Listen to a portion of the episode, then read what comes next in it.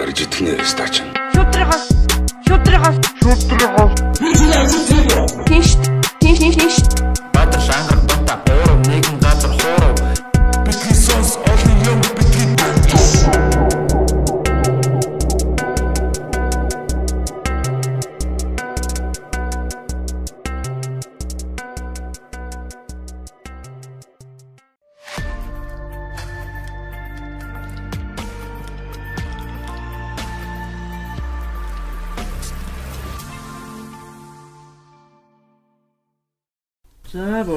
Бурлаа дамруу. За амар омоглон залхуугаар нэрлэх юм бол амар бос байна. Амар омоглон гүүлээр нэрлвэл амар байна. За. Тэгээ алийг асуугаад байгаа юм да. аль нь ч үсэн яг. Бүгд. Өнөөдөр хоолн чичин та таны нөгөө танил хүү байна. Нөгөө сайхан хөөрхөн хүү маань ирсэн. Бас анд найзуудтайгаа дагуулад ирсэн байна. Аа бүгдийн нөө. Сайн байна уу? байна уу? Амар байна оо.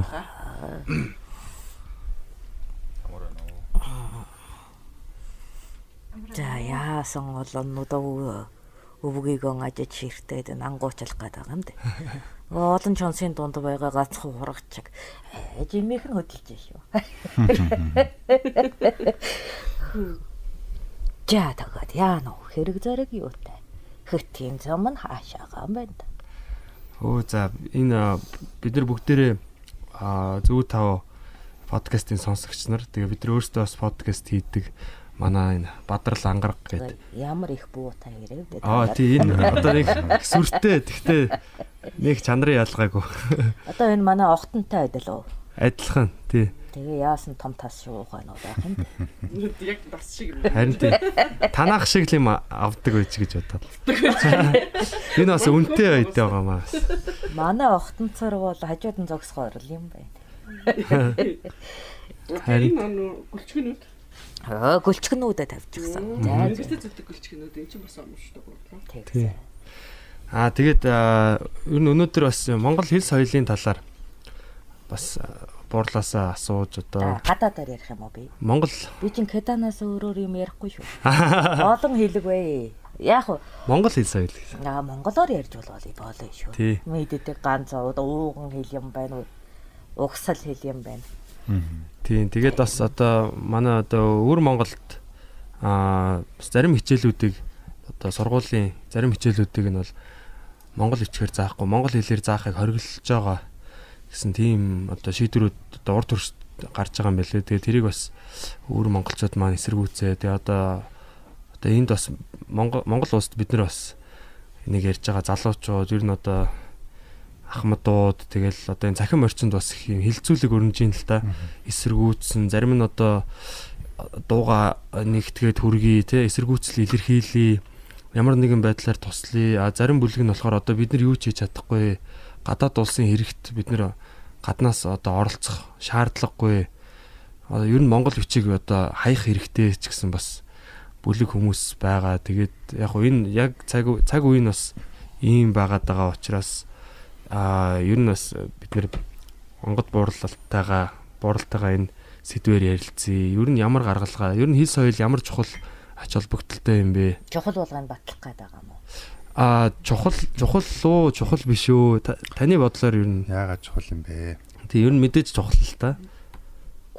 Хэрв чухал гэж үзвэл чухал, чухал биш гэж үзвэл чухал биш байх айлч боломж нь байгаа шүү дээ. Альва улс үндэстний хэлэн дээр. За. Тэгэхээр би бол зөвхөн монгол хэл биш. Улс үндэстний ерөнхий хэлийн тухай ярмаар байна. Яагаад гэвэл өнөөдөр та нар эргцүүлэх ёстой. Аа. Шин цагийн хүмүүс түүхэн үйл явцад энэ хэл устгахтай холбоотойгоор ямар түүхүүд бий болж байсан. Тийм үү? Алдаас нь юу хожиж, юу алдав? Авч үлдэс нь юу алдаж, юу хожив гэдгээ бодчвол та нарт яг зүй зохистой бодол эргцүүлэл тэмцлийн мөн чанар чинь ирнэ гэж би сэтгэх юм. За бид нар хэрэгцүүлье. Эргцүүлээ бүгдээ. Бид нар бол яг хэрэгтэй л гэж л үзээд байгаа юм л да. Хэрэгтэй гэдэг зүйл чинь ашигаараа хэмжигдэн штэ. Аа. Ерөнхийдөө Ашигаараа. ашигаараа хэмжигдэн штэ. Тий ер нь бол Монгол хүний сэтгэж байгаа бидний энэ мөн чанар бол яг Монгол хэлтэй бол Гадаад хэл сурахаас залхуурсандаа монгол хэлээ хамгаалж болно шүү дээ бас. Аха. Тий, яг. Одоо миний хувьд болохоор монгол хэл аа маань одоо бид нар монгол хэлээр ярьж байгаа хүмүүс дэлхий дээр бол одоо яг хэд- хэдэн сая одоо байгаа тий. Одоо монгол хэл дот одоо монгол улс дотор за гадна бол өөр монголчууд маань ярьж байгаа бах. Аа тэгээ эргэн тойрон бас ер нь бол ингээл цөөрөөл улам хомигдаал байгаа. Тэгээ энэ бас одоо юу гэдгийг хэл соёлоо бид нэр улам дархлааг нэмэх тийм зүн совин гэх юм уу те зүн хөтлөөд байгаа л баг л та бидний хувьд. Тэгэхээр би онгод байж албаар жаахан сөрөг орон зайд нь сууя гэж бодоод байна. Албаар та нарыг тэгэж миний юм гэж харамлаасаа гэж хүсээд байгаа юм. Яг хамгийн амархан гаргал аваа тийм байхгүй. Би монгол хэлээр төгс ярьж чаддаг. Өөр хэл сурахаас энэ сурцсан хэлээ ашиглах надад амар учраас би залхуурсандаа гадаад хэлийг эсэргүүцэж болох байхгүй. Аа. Тий. Хамгийн амархан гаргал авал. Тий. Бас нэг юм хүний юм нэг уншсан л та. Хэл гараад хэрэггүй болох монгол хэлээр яадаг юм бэ? Аа. Гэсэн тийм юм бас бичсэн байсан нэг хүн. За Хэл гараад хэрэггүй болох хэл гэж. Одоо монгол хэлээд гэж. Монгол хүн өөрөө доош нь хийсэн байсан шүү. Гүг тэр чин доош нь хийсэн биш үзэл бодлоо илэрхийлж байгаа байхгүй. Энэ дээр бид нэр тэр хүний үзэл бодол яагаад зарим тохиолдолд зөв, яагаад буруу болож байгаа гэдгийг ултаа үзье. Өөрөөр хэлбэл танахаар бол шинжлэх ухаанч, гүн ухаанч гэж ямар ч байдлаар нэрлсэн хамаа алга. Зүгээр бид нэр хэл яагаад улсад хэрэгтэй? Яагаад энэ дэлхий дээр юм олон хэл өөрөө үүссэн бэ гэдгээс ахуулаад зүгээр хэлний тухай ойлголтоо л нэмэгдүүлээ. Хамгаалах гэд туйшраад яах вэ? Устгах гэд туйшраад яах вэ? Тийм үү?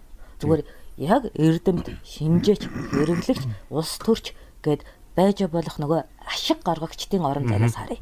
Тэгээ. Ойлгож байна? Түүнээс би нэг баатарлаг болоод энэ хөлийг өмөрч чадна. Ягаад бол би бүрэн ашиглагч. Тийм биз? А тэгээд энүүгээр би өөрөө уран бүтээлд өргөгч.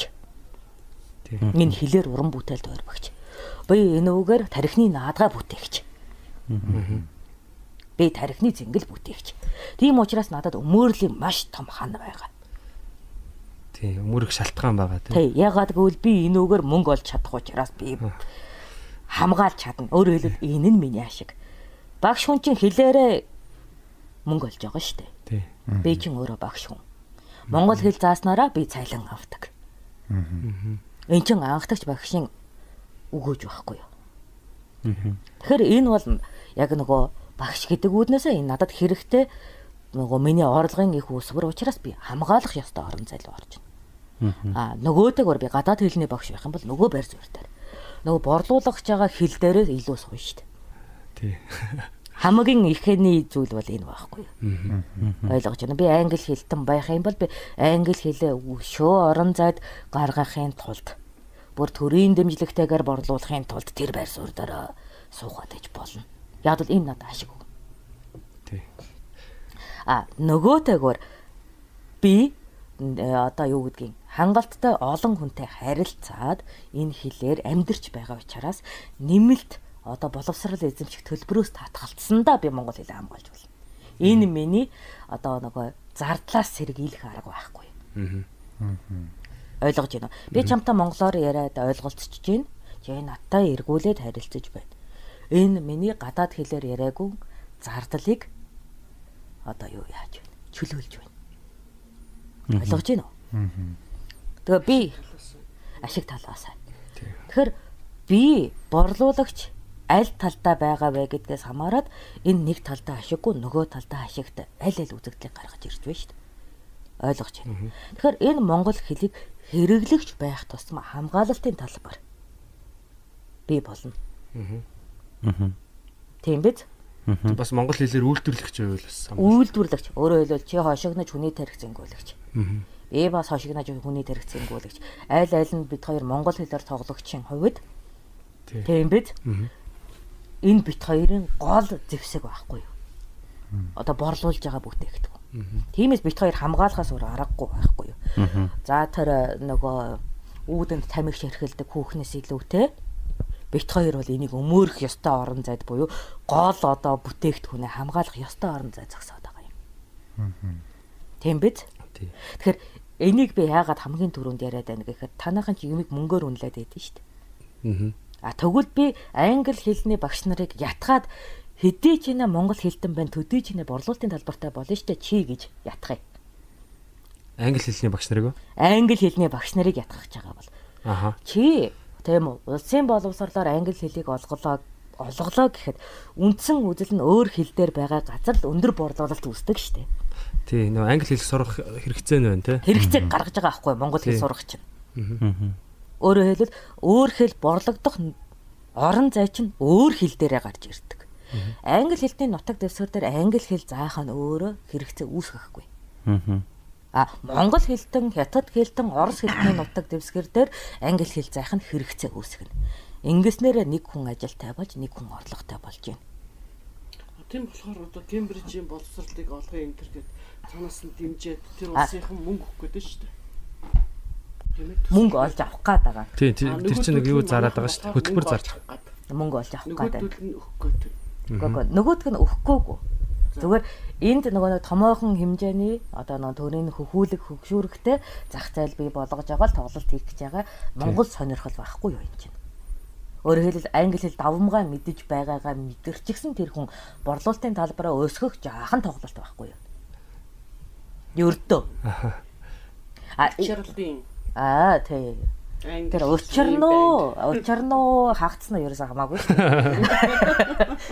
Зүгээр энэ нэг нөгөө зах зээлийн хөшүүрэг л байхгүй юу. Яагаад бол энэ чинь рекламны нэг зүгээр жишг байхгүй. Тийм байна.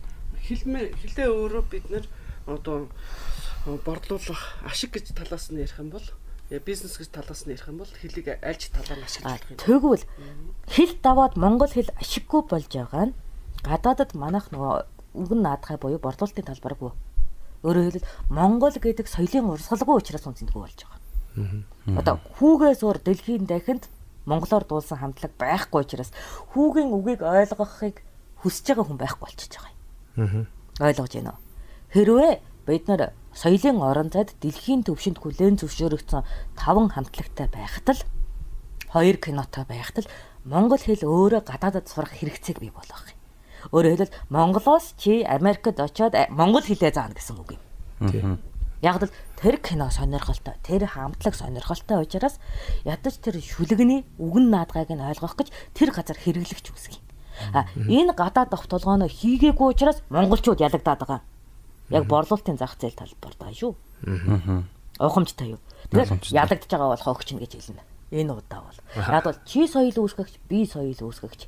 Гадаадын зах зээл дээр тоглолт хийгээгүй учраас энэ бидний ялагдал байхгүй юу. Тэгэхээр одоо жишээ нь англи хэл бол бас дэлхийн хэл болсон шүү дээ тий. Тэгэхэд одоо нөгөө англо саксон гэд а, бас нэг одоо омог Гэхдээ тухайн үеийн бас омог дээр одоо түүхэндээ бол ийм омог байгаа шүү дээ. дуу чи сонсон. За энэ чи нэг дуу сонсон. За юу гэдгийг нэг гадаад хамтлаг. Beatles. За чи сонслоо. Аялгуун таалагдлаа. Дараа нь үгийн юу болохыг мэдхийг хүснэ. Тий. За тэгээд орчуулж үзнэ. Ингээд чиний гадаад хэл сурах өдөөгдөж тэнд зах зээл бий болж байгаа. Өөрөөр хэлбэл тэр англи хэлээр яригчид энэ соёлыг дэлхийд хэрэгцээ бий болгож чадсан учраас ялж байгаа юм. Ойлгож байна уу? Ерөөсө эндээс эхэлсэн байхгүй юу?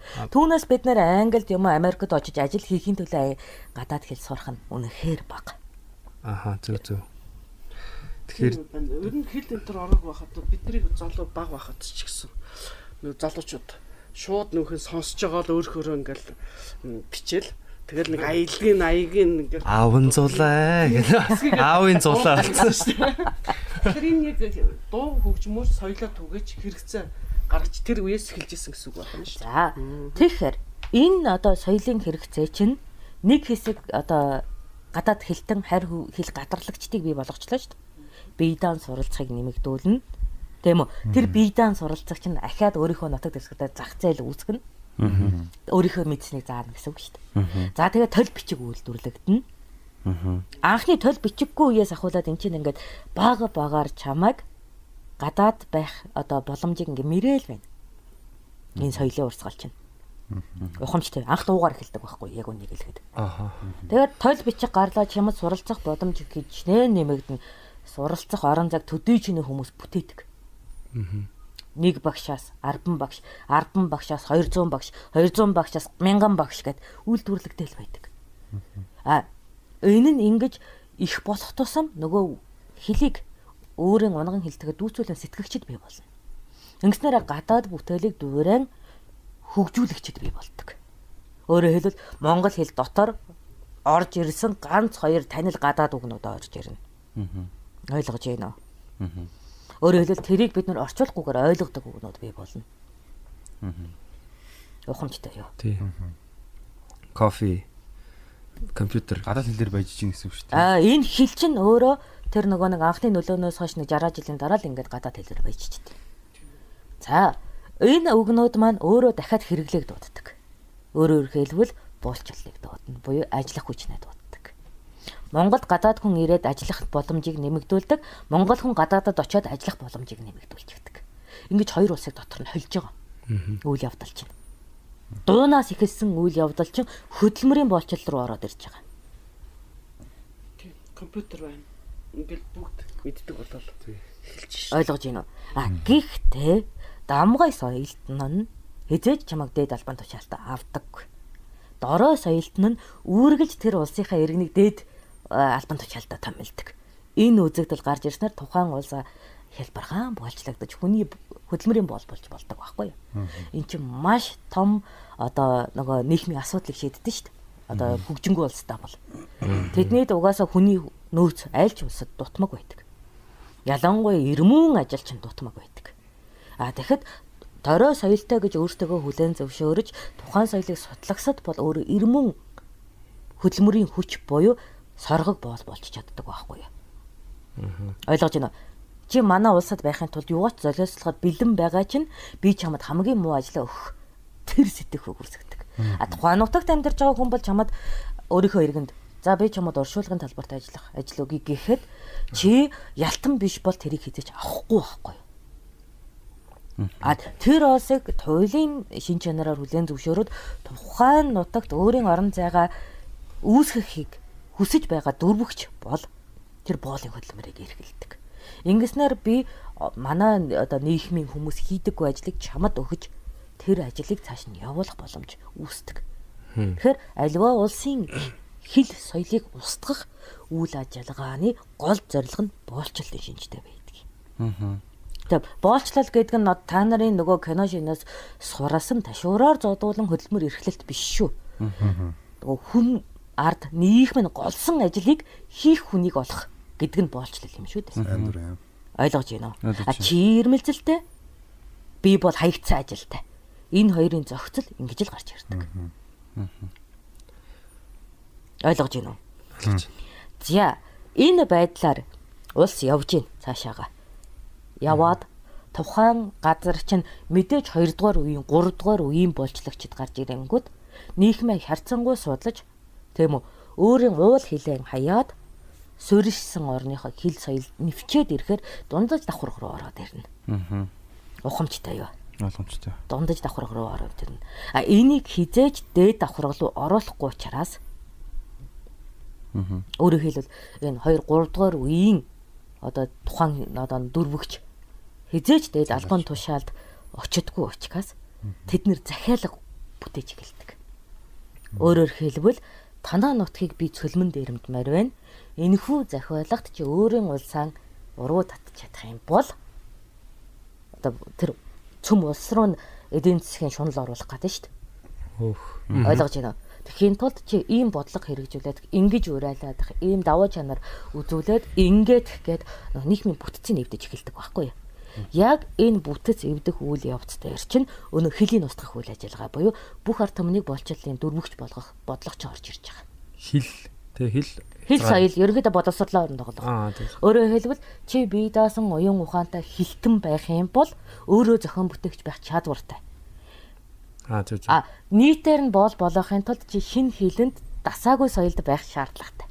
Тэгээ олон тооны хаягдал э, бөгөөд эрмэн болчлыг бий болгохын тулд боловсрлыг сольдог байхгүй. Гэхдээ энэ нь тухайн хил дээрээ боловсрал нь явна уу? Эсвэл өөр хил дээр боловсрал нь явна уу? Ерөөсөө хамаагүй сэтгүүг нь төр хугацаанд өөрчилж одоо соёлын шоконд оруулна гэдэг шиг соёлын царцалтанд оруулдгийн тарихыг Ойлгож байна? Цоошин соёлд хүчээр оруулж. Албаар оруулаж болчилдог байхгүй. Ойлгож байна уу? Тэгэхээр яг энэ үйл явц л болоод байгаа. Бид нэр хараад байгаа. Ойлгож байна уу? Тэгэхээр ч нэг газар нутгийг нь одоо ингээд хашаалаад одоо манай өвөр монголчуудыг миний өвөрсийг ингээд яаж яагаад энэ дээр маш том одоо эдийн засгийн нөгөө нэг би даасан хүмүүс оюун санааны хамгаалттай хүмүүс бүтээгч нар байгаа учраас ингээд өөрсдийн дураар засаглаж чадахгүй шүү дээ. Тэгэхээр тэд нэрийг маш хүчтэй оюун санааны зарцалтанд оруулахын тулд тухайн улсаас бодлого агуулчихж байгаа. Өөрөөр хэлбэл яг боловсролыг сурах чинь 20 жилийн хөдөлмөр байдсан шүү дээ. 6 жил ойлгоно, 6 жил бүтээн, тэгжээтэл нас хөтлөн 2 дугаар үеэс тэрийг ойлгоно гэд. Яг энэ хугацаанд маш их хэмжээний боол төрдөг учраас тэр ашгаар нэгт өөрт гарч байгаа хүний нөөцийн асуудлыг тэр нийгэм шийднэ. Хоёрт дотоод баялуулан харьцангуй гүн шунах боломж үүснэ. Хожоо. Ойлгож байна. Энэ хоёрыг зэрэг явуулахын тулд тэр өөрийнх нь хэл дээр байна уу хамаагүй. Өөрийнх нь хэлийг устгаад хамаагүй. Тэр боловсролын царцалт гэдгийг л үүсгэж байгаа. Яг тэгвэл шин юма бүрэн ойлгоогүй хүн бүтээгч байж чаддаггүй. Чи одоо англи хэл сурж байхдаа англи дуу зохиохгүй гэдэг л хууль байхгүй юу? Тийм ээ. Эзэмссэн үед чи бүтээгчийн орон зайд орж ирнэ. Гэтэл эзэмшил гэдэг чинь өөрөө цаг хугацааны нэхэлтэй.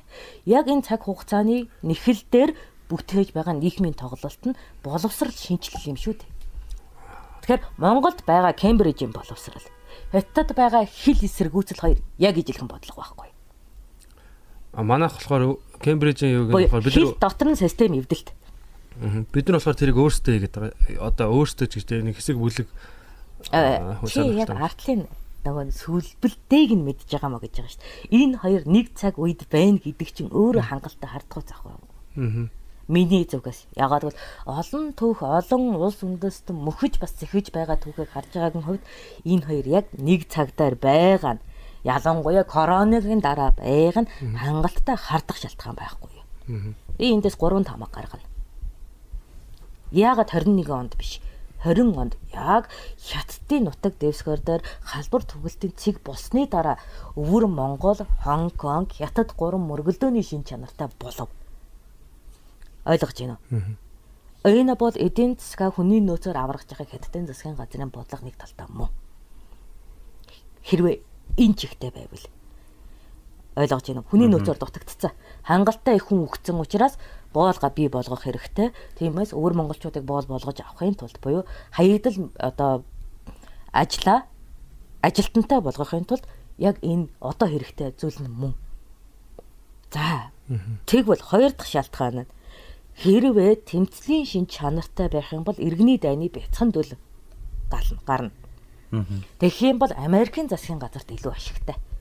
Яагаад гэх юм бол нөгөө хараат улс, бараат улс болгох бодлогоор тэнд нөгөө нэг олон улсын зохицуулгаар цэргээ оруулаад нөгөө угаасаа дэлхийд даяар хятадыг ерөнхийдөө халдвар түгээгч гэд сэтгцэн байгаа үед тэд нар өөрсдийнхөө нөгөө нэг шууд удирдлагын тогтолцоог бий болгох боломжтой. Америк зэрэг оруулж чадна гэж юу? Хангалттай. Ягаад гэвэл иргэний дайн дээр энэ боломжтой болдог байхгүй юу? Одоо тэрэн дээр Орос Оросын холбооны ус жишээ нь тэр- Энд болохоор олон улсын цэрэг гэдгээр нь их цэрэг өгсөн бэ гэдэг л тоглолт байхгүй юу? аа зүгээр нэгдсэн үндэсний байгууллага энэ төр гэдээ ороод ирдэг. Яг тэрүүгээр орж ирдэг. Зохицуулгын тогтолцоогоор ороод ирнэ шүү дээ. Тэгээ тэн дээр хин хамгийн их цэрэг өгсөн бэ гэдэг л тэр өөрийнхөө гүрний бодлогыг авчрах боломжийг нээж Ахаа. Хин их хөрөнгө оруулсан байг тий. ойлгож байна уу? А гэтэл хятад солонгос ялангуяа тусгаар солонгос хоёр бол олон улсын бодлогоос жаахан ангид байх, өөрөө цэргийн тоглолттой байх гүн бодлоготой улсууд шүү дээ. Тусгаар солонгос гэдэг нь та. Тусгаар солонгос л байхгүй юу солонгос. Аа өмнөд солонгос нь тусгаар биш юм уу? Тусгаар биш шүү дээ. Хараат солонгос Аа шүү. за за. Ойлголоо. Ойлгож байна уу? Ойлголоо. Дагуулна. За тэгээд энэ хоёр ч нөө зэсгийн бодлого гүнтэй улс учраас заавал энэ олон улсын тоглолтыг эсэргүүцнэ. Заавал шүү. Аа. Ядтуудыг олон жил цохиж өшөглөж бас өөрөө өшөглүүлж явж байсны хувьд тэдний чинь одоо үлдсэн байх ёстой зүйлийг тэмдрээд байгаагийн хувьд энэ дэлхийн 3 дугаар дайны анхны цог болж чадна. Пөх Монгол, өвөр Монголоос. Гэхдээ яг та нар дэлхийн 3 дугаар дайн 1 гэж нэрлэж би дэлхийн 21 дугаар дайн гэж баг хэлэхээр байхгүй юу? Аа за за. Олон үндэстний дайнаараа нэрлэвэл Аха. Тэгээ эн чинь бид нар хүн төрөлхтөн анх байгуулалтаас Байнга, хэл байнга. соёлтны дайн нөгөө нэг ингэж хомроглон олон удаа хийсэн түүх байгаа шүү дээ. Тийм биз? Тэгэхээр Яг яг ийм олон үндэстний дайны анхны цаг бий болох боломжтой. Хаттууд эсрэг гүцээд нэг юм болно. Тэгэнгүүт Оросууд нөгөө хятадаа балбах дуртай юм болохоор юм болно. Тэгээ тэд нар чинь бид нэрийгээ ташуудаад наад өвөр Монголуудаа авар гэд бид нэрийг очиж цохиулна. Тэгэнгүүт аа өвөр Монгол, ар Монгол манай улсаа гэд нөгөөх нь эзлэхийг бодно. Хоёр монголчууд эзлэгдэх гээд ирэнгүүт бусдаас очиж бүгс долоодгороо долоогоод юу Канадыг э, Саксоныг юу юу юу бүгдийг нь дуудаад ирнэ. Угаасаа манайх тэгэж нөгөө нэг нэмэлт хүч дуудахтай гарамгаа юм чинь чадна.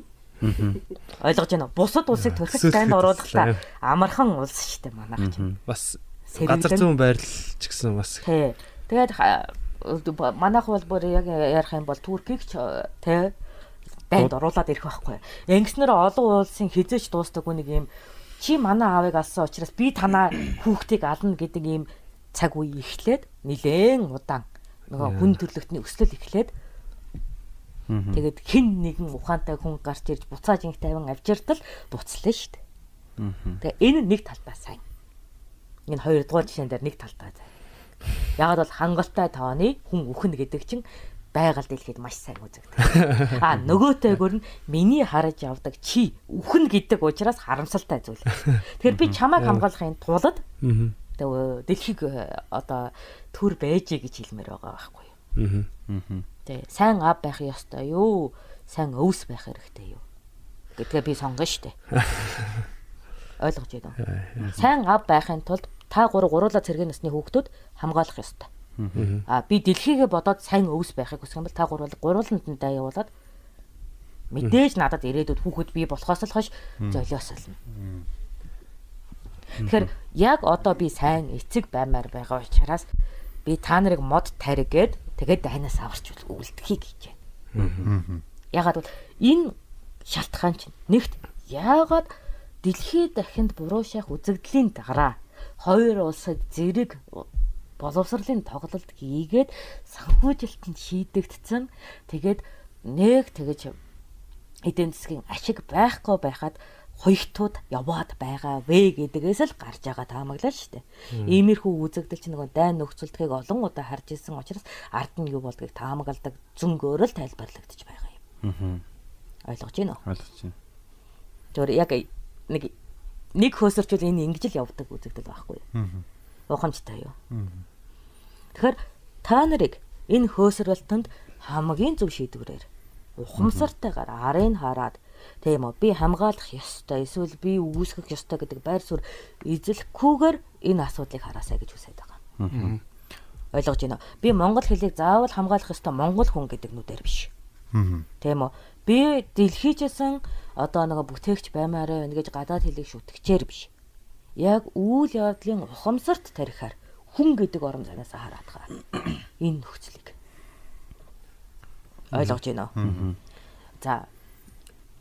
Эхэндээ би ахаал нөгөө нэг олз хишиг ашиг гэдэг зүйл ярьсан шүү дээ. Монгол хэлийг устгах нь ямар ашигтай вэ? Үнэндээ ашиггүй. Яагаад гэх юм бол энэ хэтэрхий баг хүн хэрэгэлдэг цаг хугацаагаар өөрөө устан өгөө болох хэл дээр заавал одоогоор би цэргийн одоо нэг их гүрний одоо хятадын хаан байсан бол бодлого баримтлаад авах шаардлагагүй. Ойлгомжтой юу? Яг бол нэг э, сандал 10 сая хүний ярьж байгаа яриаг хитэн тэр бүм хүнтэй байжээж заавал бодлогын төвшөнд устгах нь надад ашиггүй шүү дээ. Ойлгож байна уу? Яг тэр нөгөө нэг индианчууд өөрсдөө хилээ алдаж ус- уусаж алга болсон шиг 60 жил хүлээхэд өөрөө монгол хэл устгах байхгүй юу? Та тэгж бодож байна. Аа, хоёрхан бодлого хэрэгжүүлсэн үед. Мэдээж тэрэнд хүрч болно. 60 жилийн дараа нэг ч монгол хүн монголоор ярихгүй болгож болно. Хоёр бодлогын дараа шүү дээ. Гэхдээ би хэл устгах бодлого хийх хийхгүйгээр. А ямар соёлоор эдийн засаг Мм? эдийн засаг эдийн засаг биш. а биш? Биш. Мм одоо амжиргааны төвшнөр хөл байж байгаа шүү дээ. Амжиргааны бүртгэлээр. Юу гэсэн үг? Амжиргаагаар нь сарын цалингаар нь барьж байгаа гэсэн үг. Ер нь зөв. Өөрөөр хэлбэл чи улсад алба хаахын тулд заавал гүн хэмжээний улсын хэлийг эзэмсэн байх шаардлагатай. Тэгэхээр чи тэр хэлийг сураад монгол хэлийг баг сурах байхгүй юу? А тэгэхээр Мон- Монгол улс болохоор бид нар чинь яг төрийн хэл чинь Монгол Монгол хэл шүү дээ. Тэгээд Яг хөө энэ улсчин асуудал биш шүү дээ. Би хятадын Аа, аа. хаан байгаа тохиолдолд гэж байна шүү дээ. аа зөв зөв зөв. Өөрөөр хэлбэл би өөрт байгаа монголчуудаа устгах байгаа үед бол би зүгээр л заавал ажил хийхэд гүн хэмжээний хятад хэлтэй байх шаардлагатай гэд явчих болно. Өөрөөр хэлбэл хятад хэлийг хэдий ч нэ гүн эзэмшин төдий ч нэ нөгөө хэл нь хасагддаг үед байгаа шүү дээ. Ойлгомжтой байна уу? А энэ дээр хөшүүрэг хийх шаардлагатай. Яг л үндэсний үзэл соёлын бүтээл гэдэг зүйл байдаг. Яг бол өөр монголчууд өөрийн хэлээрээ дуу зохиодог буюу амьд шин чанар хилэнд нь байгаа байхгүй. Ойлгож байна уу? Монголоор дуулдаг одоо нөгөө нэг Тэнгэр. Дуучид байдаг. Монголоор жүжиглдэг жүжигчид байдаг. Монгол соёлоо бүтээгчид байдаг. Би тэднэрийн санхүүг боочно. Ойлгож байна уу? Аа за за. Өөрөөр хэлбэл амьгүй хэл буюу соёлгүй хэл устдаг байхгүй юу? Нэг ч дуугүй хэл устдаг, нэг ч жүжиггүй хэл устдаг. Өөрөөр хэлбэл бүтээгчийн амь шинжээр байхгүй тэр хэл устдаг байхгүй. Тэгэхээр би соёл дээр нь тоглоно. Өөрөөр хэлбэл соёл заавал мөнгө нэхэж байдаг. Тийм үү? Тийм. А мөнгө нэхэд соёлоо бүтээх тусам хэрэглэгчээ нэмэгдүүлж байдаг. Тэгвэл би тэр мөнгө нэхэж байгаа орон зай дээр нь тоглолч байна. Өөрөөр хэлбэл хятад дуу бүтээж байгаа өвөр Монголыг би санхугаар дамжаад монголоороо бүтээгч байвал би новшроо цуугаад байна. Ингээд 60 жилийн дараа устчих байгаа байхгүй юу? Өөр Монгол. А тэгээ тийм юм дээр яагаад ингэ хоёхт оруулж ирж байна? Цэрэг хөдөлгөөд байгаа юм. өөр Монгол. Аадах чинь байхгүй. Гурван давхцлаар дэлхийн дайны цогтой гэд байгаа асуудал гэдэг чинь наа чинь байхгүй. Өөрөөр хэлбэл иймэрхүү төвчээр хятад улсад байгаа. Гэтэл хоёрт оруулж ирж байна гэдэг чинь дан хятадын бодлого биш. Дэлхийн тоглолтоор энэ асуудлыг хөөсрүүлж дэлхийн гэж нэрлэгдэх олон үндэсний зайн зохион байгуулж байгаа зарим нэг гар хөлтийн дотор явж байгааг л илэрлээ байхгүй юу? Энэ одоо хят- хятадыг чинь бид нар тэгж хардаг шүү дээ. Лаг одоо нэг толгойтой коммунист одоо тий том дотроо бас задлж байгаа дотроо бас Америкийн тол болчихсон хятадууд хятадын үндсэн бодлогоо баримталж байгаа хятадууд гэсэн хоёр тал байгаа учраас л ийм үзэгдэл гарч байгаа. ааха. Тий нөгөө өчигдөр би нэг юугаар үзсэн ерөнхийлөгч асан элбэг дөрж тийм яриадсан байхгүй юу. Энэ яг а, Ши Жинпийн дарга бол Монголын соёлыг бол яахгүй тий. Бид нар Хүндэхгүй. яахгүй- хүндэхгүй гэж хэлсэн. Тэг хүн бишээ. Энэ зүгээр нэг дотор нь нэг яагаад Монголын соёлыг хүндэхгүй гэдгийг мэдэх үү? За Өөрөө хүүхд толботон байхгүй юу? А, тийм үү. тийм үү. Яг хан биш үү? аа Өөр хан үндэстэн биш. хан үндэстэн мөн гэхдээ Бас цус талаараа Монгол хүн байхгүй юу? Аа за за. Өөрөөр хэлбэл Монгол илэн цэмэг мэдээж тэн чинь дөрөвний 8-ны 1-ийн Монгол цус аахгүй юу? Аа за за. Ойлгож байна. Тэгээд тэр 13 дөрөвний байна. 8-ны 1-ний Монгол цуснаас гаралтай үлгэрээр хүмүүжсэн хүн байхгүй юу?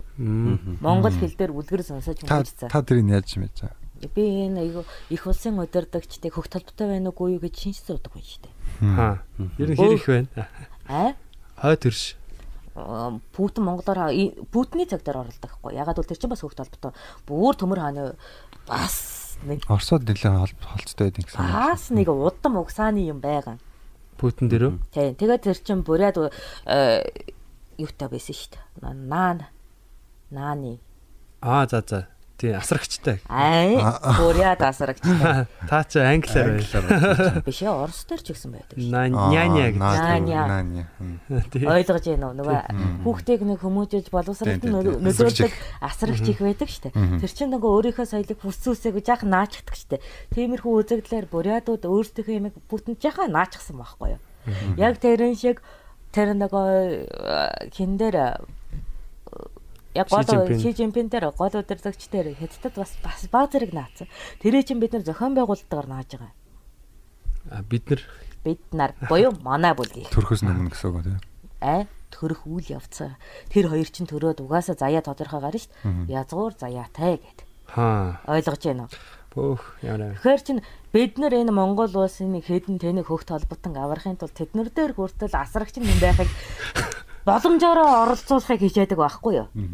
Ойлгож байна уу?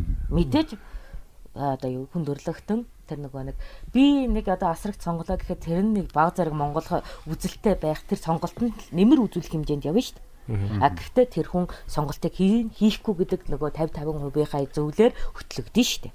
Тэгээ 50 50-ийн магадлал чамаад айл олон давтамжтайгаар Монгол үзэгдэл орон чи тэндээс аль нэг Монгол үзэгдлийг сонгож л таараа шүү дээ. Ойлгож байна уу?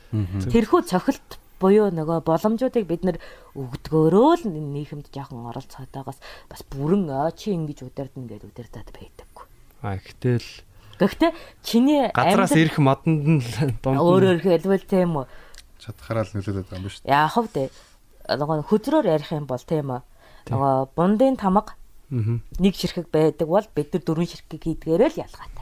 Тэгэхээр чиний бундын тамга сугах магадлал өндөр. өндөр гэдэг шиг. Тийм л тоглолт хийж чаддаг байхгүй. Онгодод бол яг үнэндээ.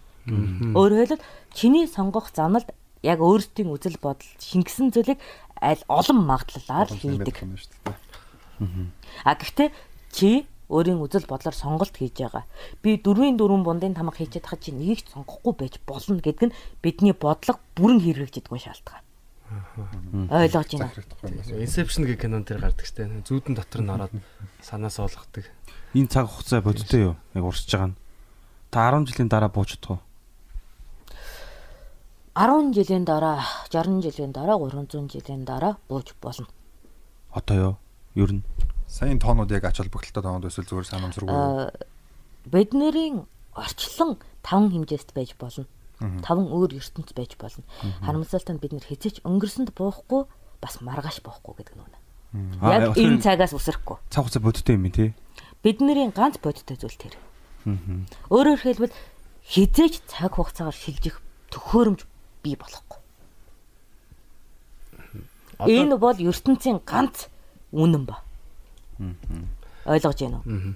А шороо оргуу болж болно буцаад оршиж болно. Гэхдээ энэ дээр ганц үнэн болгодог үзэгдэл нь өөрөө цаг хугацаа буюу нэг шулуун юм шүү дээ. Энэ ганц шулуун өөрөө онцрох хэвсэг шинжтэй болох юм бол ертөнцийн үүсэл өөрөө эвдэрх аюултай байхгүй. Энэ од ирэхээс өөрөө хэв журмаас алдагдах аюултай байхгүй. Тэгэхээр Нэг л шогоо. бүх од ирэхээс энэ чиний гэрэлт орон зайд гараж байгаа бүх бодит зүйл бодит байгаагийн шалтгаан ердөө цаг хугацаа байхгүй. Үүсдэг, оршдог, үхдэг гэдэг гурван үнэн нь би өөрийнхөө үүсдийг үүсгэж чадахгүй, би өөрийнхөө үхлийг удирдах чадахгүй тал оршдог. Тэгэхээр мөнх тэнгэр бол ердөө цаг хугацаа юм. Би нэг подкаст дээр нэг юм асуу гэж амар хүсэжсэн байхгүй юу? Та нэг орон зай шилжилт бол боломжтой.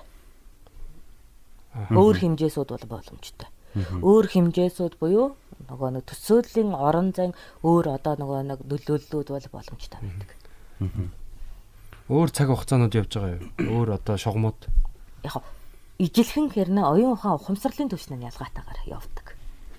би танаас энийг амар асууж болж ирсэн юм аа. Сая төстэй. э, энэ байхгүй та нарт тайлбарлал бясалгал хийхэд хүн богино хугацаанд одоо өөрийн химнэлийн цаг хугацаанаас илүү богино хугацаанд ойлголтод хүрдэг дээ. Энэ нь тэр цаг хугацаа бодит хэрнээ ойлголтын төвшин нь өөрчлөгдсөн үзэгдэл байхгүй юу?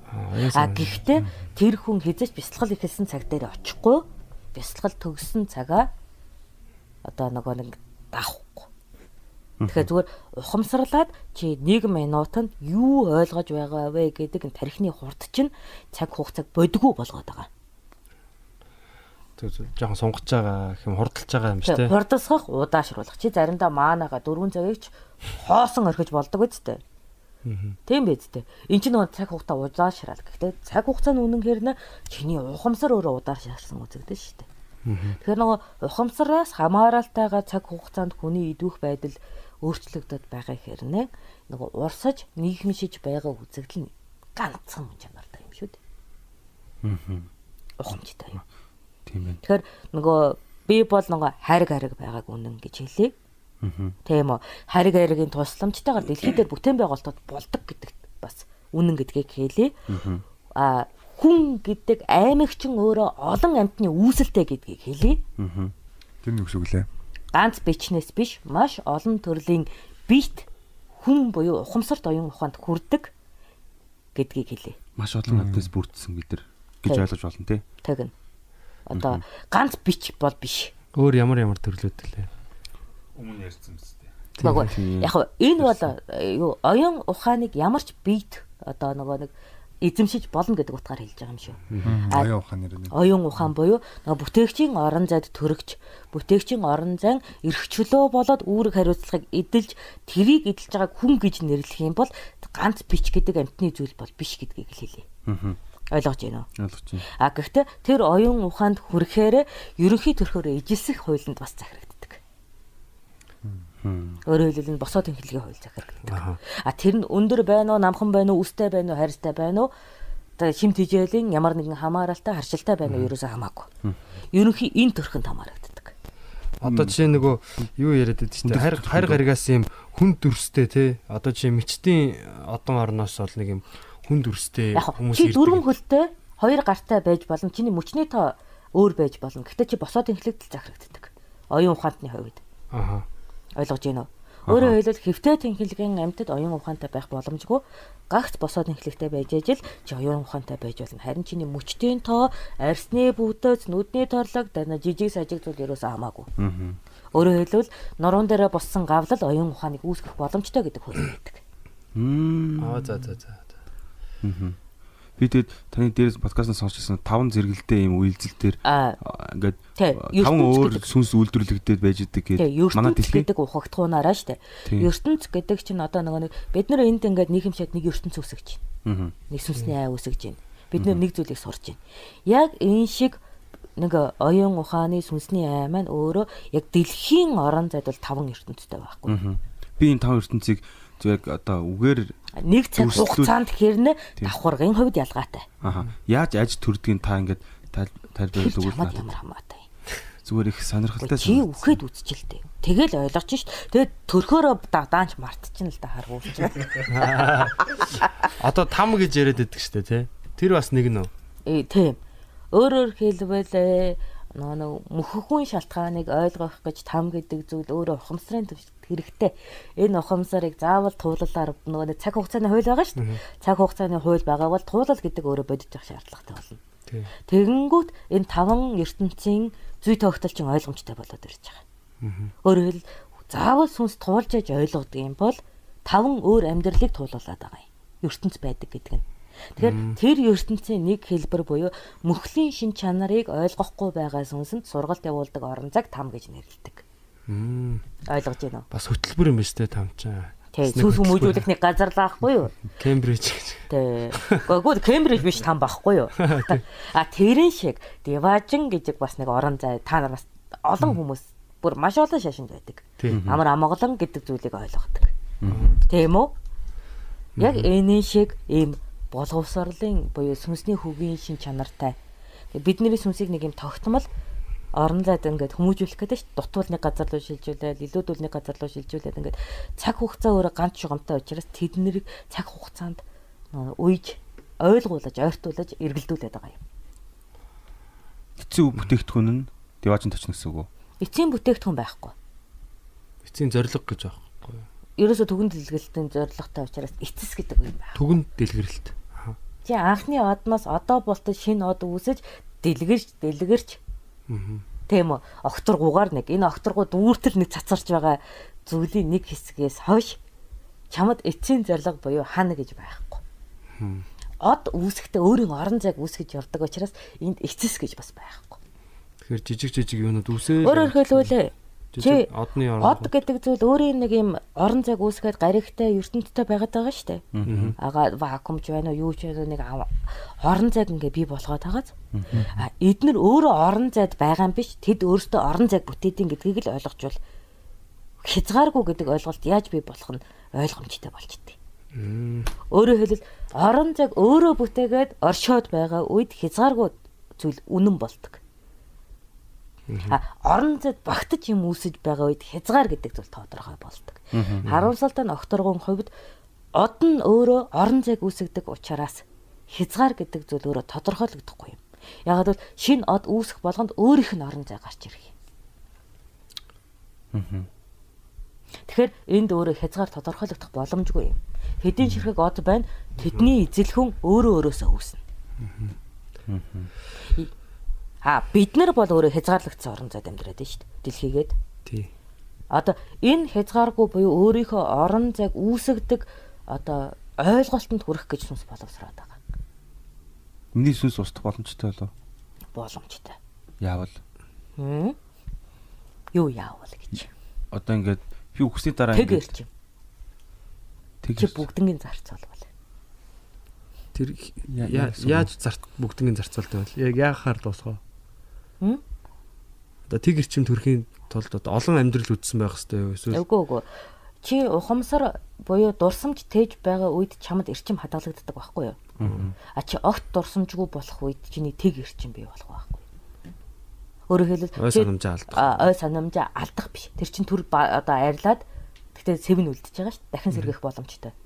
А бүр оргүй буюу нөгөө нэг бүгдийг нь арилгах тохиолдолд боломжтой. Арилгах гэдэг нь гадны биет гадны одоо Гадны биетээр нь одлуулна гэсэн үг. Өөрөө өөрийгөө устгах боломж сүнсэнд муу баг. Гэхдээ бас боломж байдаг. Гэхдээ тэрийг бол бүх дурсамжаа үүсгэхээр би болгоно шүү дээ. Аха. Би танаас нэг асуух га. Та далааламыг юу гэж боддог вэ? Далаалаа мó. Яг тийм сүнс одоо дахин ирээд байгаа сүнс юм уу эсвэл Чи ч дахин ирсэн сүн шүү дээ. Гагцхуу тэн дээр зарим нэг арга барилаар чиний өмнөх амьдралын үйл явцын зарим нэг тод үйл явцуудыг сэрэх боломжтой шүү дээ. Тэгээ ялангуяа өмнөх амьдрал чинь тогтмол шинжтэй байх юм бол сэрэх шиг амарх юм байхгүй. Бүх далаалам ижил тогтмол амьдралын хэмнэлтэй учраас түүнийг давтах аргаар өмнөх хэмийг нь хурдан сануулах боломжтой. Ойлгож байна уу? А хид хідэн дурлал үзсэн далаалам дээр өмнөх амьдралээ сэрэх боломжгүй. Дурдлал үзсэн гэсэн юм. дурлах ёсгүй шүү дээ. Аа Тийм. тийм учраас эрий чи эмэгтэйчүүдээс хамгаалдаг байхгүй. Тэгэхээр эр хүний хувьд эмэгтэйчүүд өөрөө дурсамжийн өвөрмөц байдлыг үүсгдэг. Ир хүнд дурлалчвал яах. А тэр бол тогтмолын шинж чанарыг үүсгэх боломжтой шүү дээ. Аа за за за. Тийм үү? А одоо ингээд нөгөө одоо ан- Яагаад дөрөвдүгээр шинжлэх шинж далаалал. чанард тийм эр бэлгийн хурцлыг хүлэн зөвшөөрдөг юм мэдгүй. Хүлэн зөвшөөрдөг гэж юу? Чи хрестийн шашныг бод, шарын шашныг бод. Ерөнхийдөө альва шашны орон шүү чаа соёлоор нь. Олон нийт Үгүй, олон нийтийн орон зайдаа л нөгөө нэг рекламны талдаа л хүлэн зөвшөөрөхгүй боловч тэр за юу юу Ромын пап манай үед л банддаг л байсан. Тэр католик шашны нэг тийм Тэгээ банддаас ш саяж бандсан ш. Тэгэхээр тэр үеийн Ромын пап одоо үеийн Ромын пап яг нэг зан үйлтэй байгаа. Үгүй яг тэр католик урсгалд л яг тийм үзэгдэл гараад байгаа байхгүй. Тэрнээс яг христийн юм бол тийм байхгүй шүү дээ. Тэр чинь олон эрэгтэйчүүд байгаа үед чинь тэр чинь Харин тийм яг нэг тийм нөхцлөөс болоод тийм үзэгдэл гараад байгаа байхгүй. Тэгэхээр чинь зөвхөн католикт тийм нөхцөл байхгүй шүү дээ.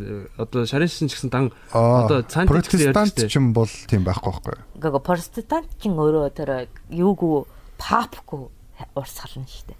Тийм. Тэгэхээр чин би зөвхөн папын тухай ярьж штэ. Мгм. Гэхдээ христийн шашинд бол тийм зөвшөөрөхгүй тийм ээ. Христийн шашин зөвшөөрдөг. Зөвшөөрөхгүй аа. Зөвшөөрдөг. За за. За, хоёулаа 21 урсгалаар нь хэрэлдэх юм уу? Бид бол 18 зөвшөөрдөг, үлдэн зөвшөөрөхгүй гэж хэлээ. За би бол гурыг л мэднэ. А тэр урсгалуудын зөвшөөрөхгүй нь дандаа шинэ үеийн урсгалууд байхгүй юу? Өөрөөр хэлбэл хэрэглэгчээс үүдэлтэй үзэл бодол үүсгэгчтэн. А улбаа үзэл бодол үүсгэж байгаа нь тэр уламжлалыг авч үлддэг байхгүй юу?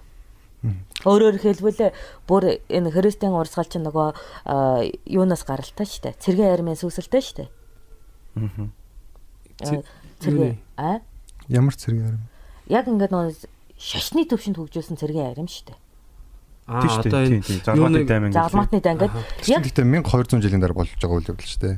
Гүг яг тэр чилж шашин болгож байгаас үзэл нь бол өмнө төрсэн яг шашны хэмжээнд авчиж байгаа тэр урсгал шүү дээ. Аа. Ойлго тэр урсгал чинь өөрөө тэр нөө нэг сүнсний мөн чанартай энэ урсгалаар дамжуулаад ямарваа зан үйлүүдийг нэлээд хэтэр хадгалсан учраас. За тэд нэрээ чинь зохиож авсан субайдаг би таньдгийн үзэгдлэг үзэгдлээс ярьж байна. Ойлгож байна уу? 18 зөвшөөрөөд 3 зөвшөөрдөг. Тий яг хөө зөв энэ дээр нөө ингээд ингээд зууралтаад байгаа шалтгаан болохоор зүгээр яг хөө буддизмд ч одоо буруу хурцэл гэдэг чинь буруу гэж яриад байгаа шүү дээ. Тэнгүүд христийн шашинд бол одоо яг ганцхан үнтэйгээ гэдэг байгаа шүү дээ. Тэгэхээр Тэгээ чин ганцхан хүн нь эрэгтэй бас хүнийг бол ягаад дээ. Өгөө хүс заасан байгаа шүү. Үгүй үгүй хүс заагаагүй. христийн шашинд бол заасан байгаа. Хүс заагаагүй. За заасан байлгүй байх. Гэхдээ энэ штэ чи ажих юм бол та юм уу? Яг хэдэн оны орчуулгаас нь гэдгээс хамаарна штэ. Тий. Хэдэн оны орчуулгаас. Өөрөөр хэлбэл орчуулган дээр нэг л үг нэмж байгаа шүү дээ. Ойлгож байна уу? За бурлаа. Өөрөө монгол хэл мэн Үгүй. Тий, далаа лам дээр ярьж байгаа Ээ л ярьсан, тэг тий. яг хувьтай. ашигын хувьд гэж ярьжсэн шүү Тий. дээ. Хэд хэдэн хэлбэрээр монгол хэлний талаар ярих гэж байна. Тэгэхээр нийгэмд байж та яг энэ соёл гэдэг зүйл чинь ямарваа байдлаар ашигтай. Тэгээд нөгөө ашигын орон зайлуу нь орохоор хамгаалаад а ашигын орон зайд одоо нэг тодорхой баримт үүсэхгүй байвал тэрийг одоо нэг бодлогын шин чанартай авч үзэхгүй байгаа юм. Би энэ хүүхдээ нөгөө ихтгэл үнэмшлийн талбар руу дайраад агаад энэ хүүхдийн ихтгэл үнэмшил ямарваа нэг ашиг үүсгэгчийн орон цагаас гүн хадаастайгаар ороод ирж байгаа байхгүй. Яг гоо миний итгэл үнэмшил биш л дээ. Би аль аль нэгэн судалж үздэг. Тэгээд би аль альнийхэн шашинтай хүмүүстэй харьцдаг. Чи судалж үзэхдээ хөлийн судлах хэрэгтэй. Яагаад гэх юм бол орчуулган дээр нэг үг нэмэгддэг. Хүн дураараа орчуулж өөрийн үзэл бодлоо шингээж болдог. Бүр хааны дэргэд ловер хийж боломж нь орчуулагчин дараа байдаг. Тэгэхээр нөгөө эн чинь буцаал хил дээр ирж байгаа аахгүй юу? Тэгэхээр энд нэг хүн монгол хэл хэрэгтэй хэрэггүй гэдэг хувийн үзэл бодол ашигын талбарт ямарваа нэг сэдэлт өгсөн байна. Ойлгож байна. А энэ сэдэлтэн дээр хараад хид хідэн тал өөрийнхөө тоглоомыг найруулах гэж үзснээр зутан чанж байна. Ойлгож байна. Хамгаалах гэсэн нь эн чинь хамгаалж чадах юм бол нэг өөрийнхөө нэр төрийг өргөсөн нэг ашиг гарч ирнэ. Аа. Ойлгож байна. Өвөр монголчууд тусгаар байдлын одоо нөгөө нэг ололтоо үүсгэх гэж өөр дотроо бас тоглоом хийх боломжийг бид нар бодож хоёр хэрэгтэй байхгүй юу? Аа. Ямар гэвэл зорилготой? хаттаас тусгаар тогтноход нэг цогцолт хэрэгтэй шүү дээ. Нэг үйл явдал хэрэгтэй шүү дээ. Хилээ хамгаалж байгаа тусгаар улс болох ийм түүх байдаг учраас энэ аргыг хэрэгжилж болно шүү дээ. Энэ бол таны одоо гурав дахь нь Гурав дахь таамаг нь байхгүй юу? тий. Нөгөө хоёр таамаг хэлсэн шүү дээ. Нэгт хятад улсын одоо бодлогын хувьд өөрийн одоо бүхчигсэн ажилчнаа нөхөн авахын тулд оюуны зарцалт хийж боол бий болгодог нэг таамаг. Хоёр дахь нь олон улсын нөгөө тоглолт болж байгаа. Хоёр дахь таамаг, гурав дахь нь өөрөө дотроо хоёр хуваагдаж тусгаар тогтнолынхаа гарцыг нээж байгаа гурав дахь тоглолт байж болно. Бид юу их вэ? Эндээс. Одоо чи энэ гурван таамгийн алинд нь баримт цуглуулна тэр чиглэлдээ үйлдэл хий. Тэгэхээр хэлсэн шүү дээ. Орчуулга өөрөө ноотоо байдгийг шүү гэж. Тийм бас нөө мэдээллийн хувьд аа дундаа одоо нэг юм хан өсчээд байгаа шүү дээ. Аа. Тэнд одоо мэдээллийн сувгуудынд ингээд таслаад байна. Ямар мэдээнд нэтгэх үү те. Сая 2 өдрийн өмнө чинь аа энэ юуг энэ шийдвэрээ цуцалсан гэж шүү гэсэн тийм мэдээлэл бас манай захим орчинд явж исэн. Тэнгүүт доор нь хүмүүс наа чи худлаа гэж юм би өвөр Монгол хүнтэй яллаа тэр гэл ингээл энд бас ингээ хүмүүсийн бодол самуураад байна л та. Хилний хамгийн төгс хамгаалалт бол ерөөсөө л уран бүтээл байдаг. Өөрөөр хэлбэл бид монголоор бусдыг өдөн хатгаж байгаа үед таашаалаар, дураг уталтаар, тийм үү, цэнгэлээр, ухаарлаар ямар ч төрлийн уран бүтээл байж болно. Аа. тэрүүгээ бүтээж байгаа үед бодлоготой бодлогогүй бид хилээ хамгаалдаг. Монголчууд шашин үүсгээд явчихвал бас тэгээ номлолоо монгол хэл дээр. Яг шашны үүсэл өөрөө дайны шин чанартай байдаг. Аха. Монгол хэл хамгийн их яаж үссэн юм бол? Монгол хэл харамсалтай нь бид нэр бүр амтны аймагаас үүссэн аялгауг нэг нийгмийн урсгалтай хөгжүүлсээр байгаад хэл болгоцсон учраас монгол хэл өөрөө хүн төрлөختний хин нэгний зохиосон хэл биш. Харамсалтай. Маш урт цаг хугацаанд. Жишээ нь шар гэдэг өнгийг бид нөгөө альва янз бүрийн одоо нөгөө юмыг хуурж яхад түлэгдэлтээр шараас борлуу шилжих өнгөний үзэгдэл. Дээрээс нь дуу чимээ. Энэ хавсаа ойлголт нийлээд шар гэдэг өнгө гарч байгаа. Дуу чимээ. Аха. Надаа одоо бас яг тэгээд байдаг байхгүй. Чацаг гүнгүүтэй нэг чацаг шиг санагдаад. Тэ. Тэгэхээр яг нөгөө ийм анхны одоо шар гэдэг өнгөн дээр та нэг хинэнч яг язгуур монгол хэл биш мөн гэж хэлдэж чадахгүй. Гэхдээ энэний үүсэл өөрөө дуу чимээс үүсэлтэй. Хуурах үйл явцын буюу шарах үйл явцын. Тэр одоо шар өнгө, шарах гэд ингээд бүх бүх үгээр нь та нар судалсан ч энэ өөрөө нөгөө нэг таван мэдэрхүүн анхдагчаас үүсэлтэй учраас одоо яг монгол хэл болохын эхлэл мөн байхгүй. Аа гэтэл ши янгу энэ бол зурчтээс гаралтай үг. Өөрөөр хэлбэл манад буу жүжигчний урлаг байгаагүй төлсийн урлаг байсан.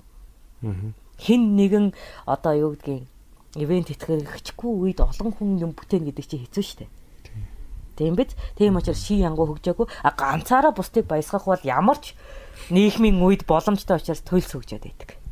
Тэгээ ийм учраас нөгөө кино гадаас орж ирж а өгүүлэм зохиол нь эндээ байж чаддгийн үзэгдэл гардаг юм шүү дээ. Энэ эндэ гэдэг нь Өөрөөр хэлбэл яг Монгол хүний сэтгсэн уран бүтээл амьдралын үзэгдлийг бүтээх боломжтой. Ухамжтай юу? Тэгэхээр бид нар юу хийх ёстой вэ? Бид нар бүтээх ёстой. орон бүтээл. Өөрөөр хэлбэл монгол хэл дээр бид нар бусдыг гайхуулж чадаж байвал энэ өөрөө бидний хамгаалалт байна. Өөрөөр хэлбэл бид нар гоё бичих хэрэгтэй. Бид нар монголоор гоё ярьдаг байх хэрэгтэй. Тэр гайгүй хідэн хийдгээ магтаа залгаа ташаад сайхан рекламыг хийгээд байх ёстой. Одоо хүү хаамтлагийг ихээр сонсох ёстой. Тэгээ чамааг ихээр сонсох ёстой гэдэг шиг бүтээж байгаануудаа өөгшөөлөж дэлхийд ийм сайхан зүйлийг устгах нь ямар хэрэгтэй юм бэ гэж хашгирахаараа хамгаалт. хамгаалт болно. Аа. Ойлгож байна уу? Байна. ийм сайхан монголоор ярьдаг гэж гайхуулах тусмаа хамгаалалт бол. Түүнээс болно болохгүй гэхээс илүү миний сайхан зүйлийг надад үлдээгэж гэж хашгирахаараа хамгаалалт болно. Тэр уран бүтээлчд бол маш сайн хийх нь шүү дээ уран бүтээлүүдээ. Монголоор А тэр Оо, уран бүтээлийг хөгжим, хүртэн авагчид бид энэ зүйлийг сайхан байна. Тиймээс дэлхийн минь надад энэ зүйлийг үлдээгээч гэж гуйснараа хамгаалалт болно. Ёрдөө. Энэ бол нөгөө дайны шинжгүй энэ гурван магадлаас гадуур үйл ажиллагаа шүү. Өөрөөр хэлбэл дөрөвдөх ямар ч идвэхгүй тэмцэл юм. Өөрөөр хэлбэл дэлхийд дахин тийм үү одоо Франц хүн нэрээ Монголыг та нар оролдох ямар хэрэгтэй бэ гэд дугарч байвал.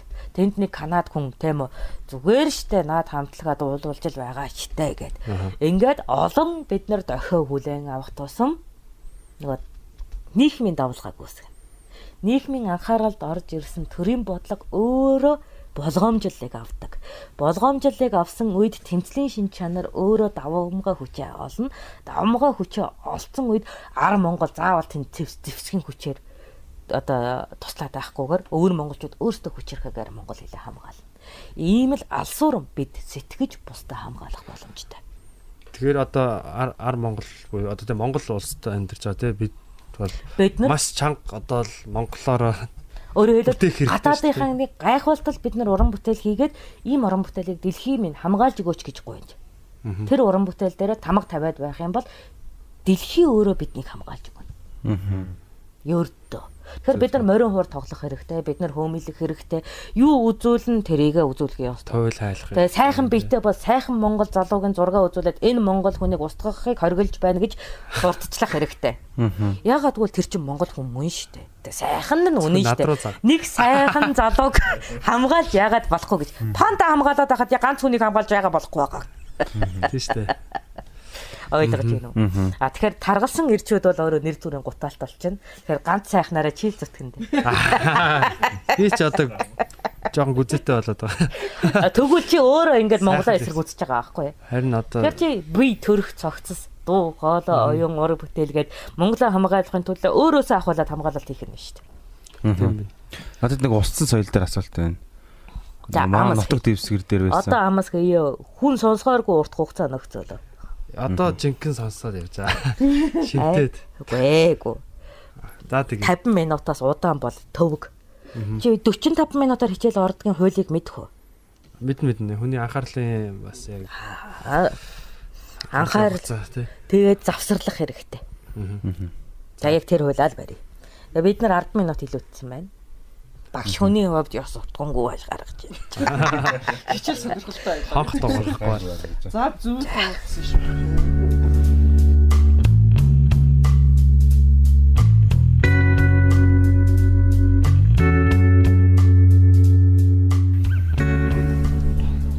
За хоёрдугаар гэсэн хэлсэн шүү. Өнөөдөр чинь бүр салхаа байхаар төгөлөө шүү. Монгол хэлний тухай ярьжсэн бид нар.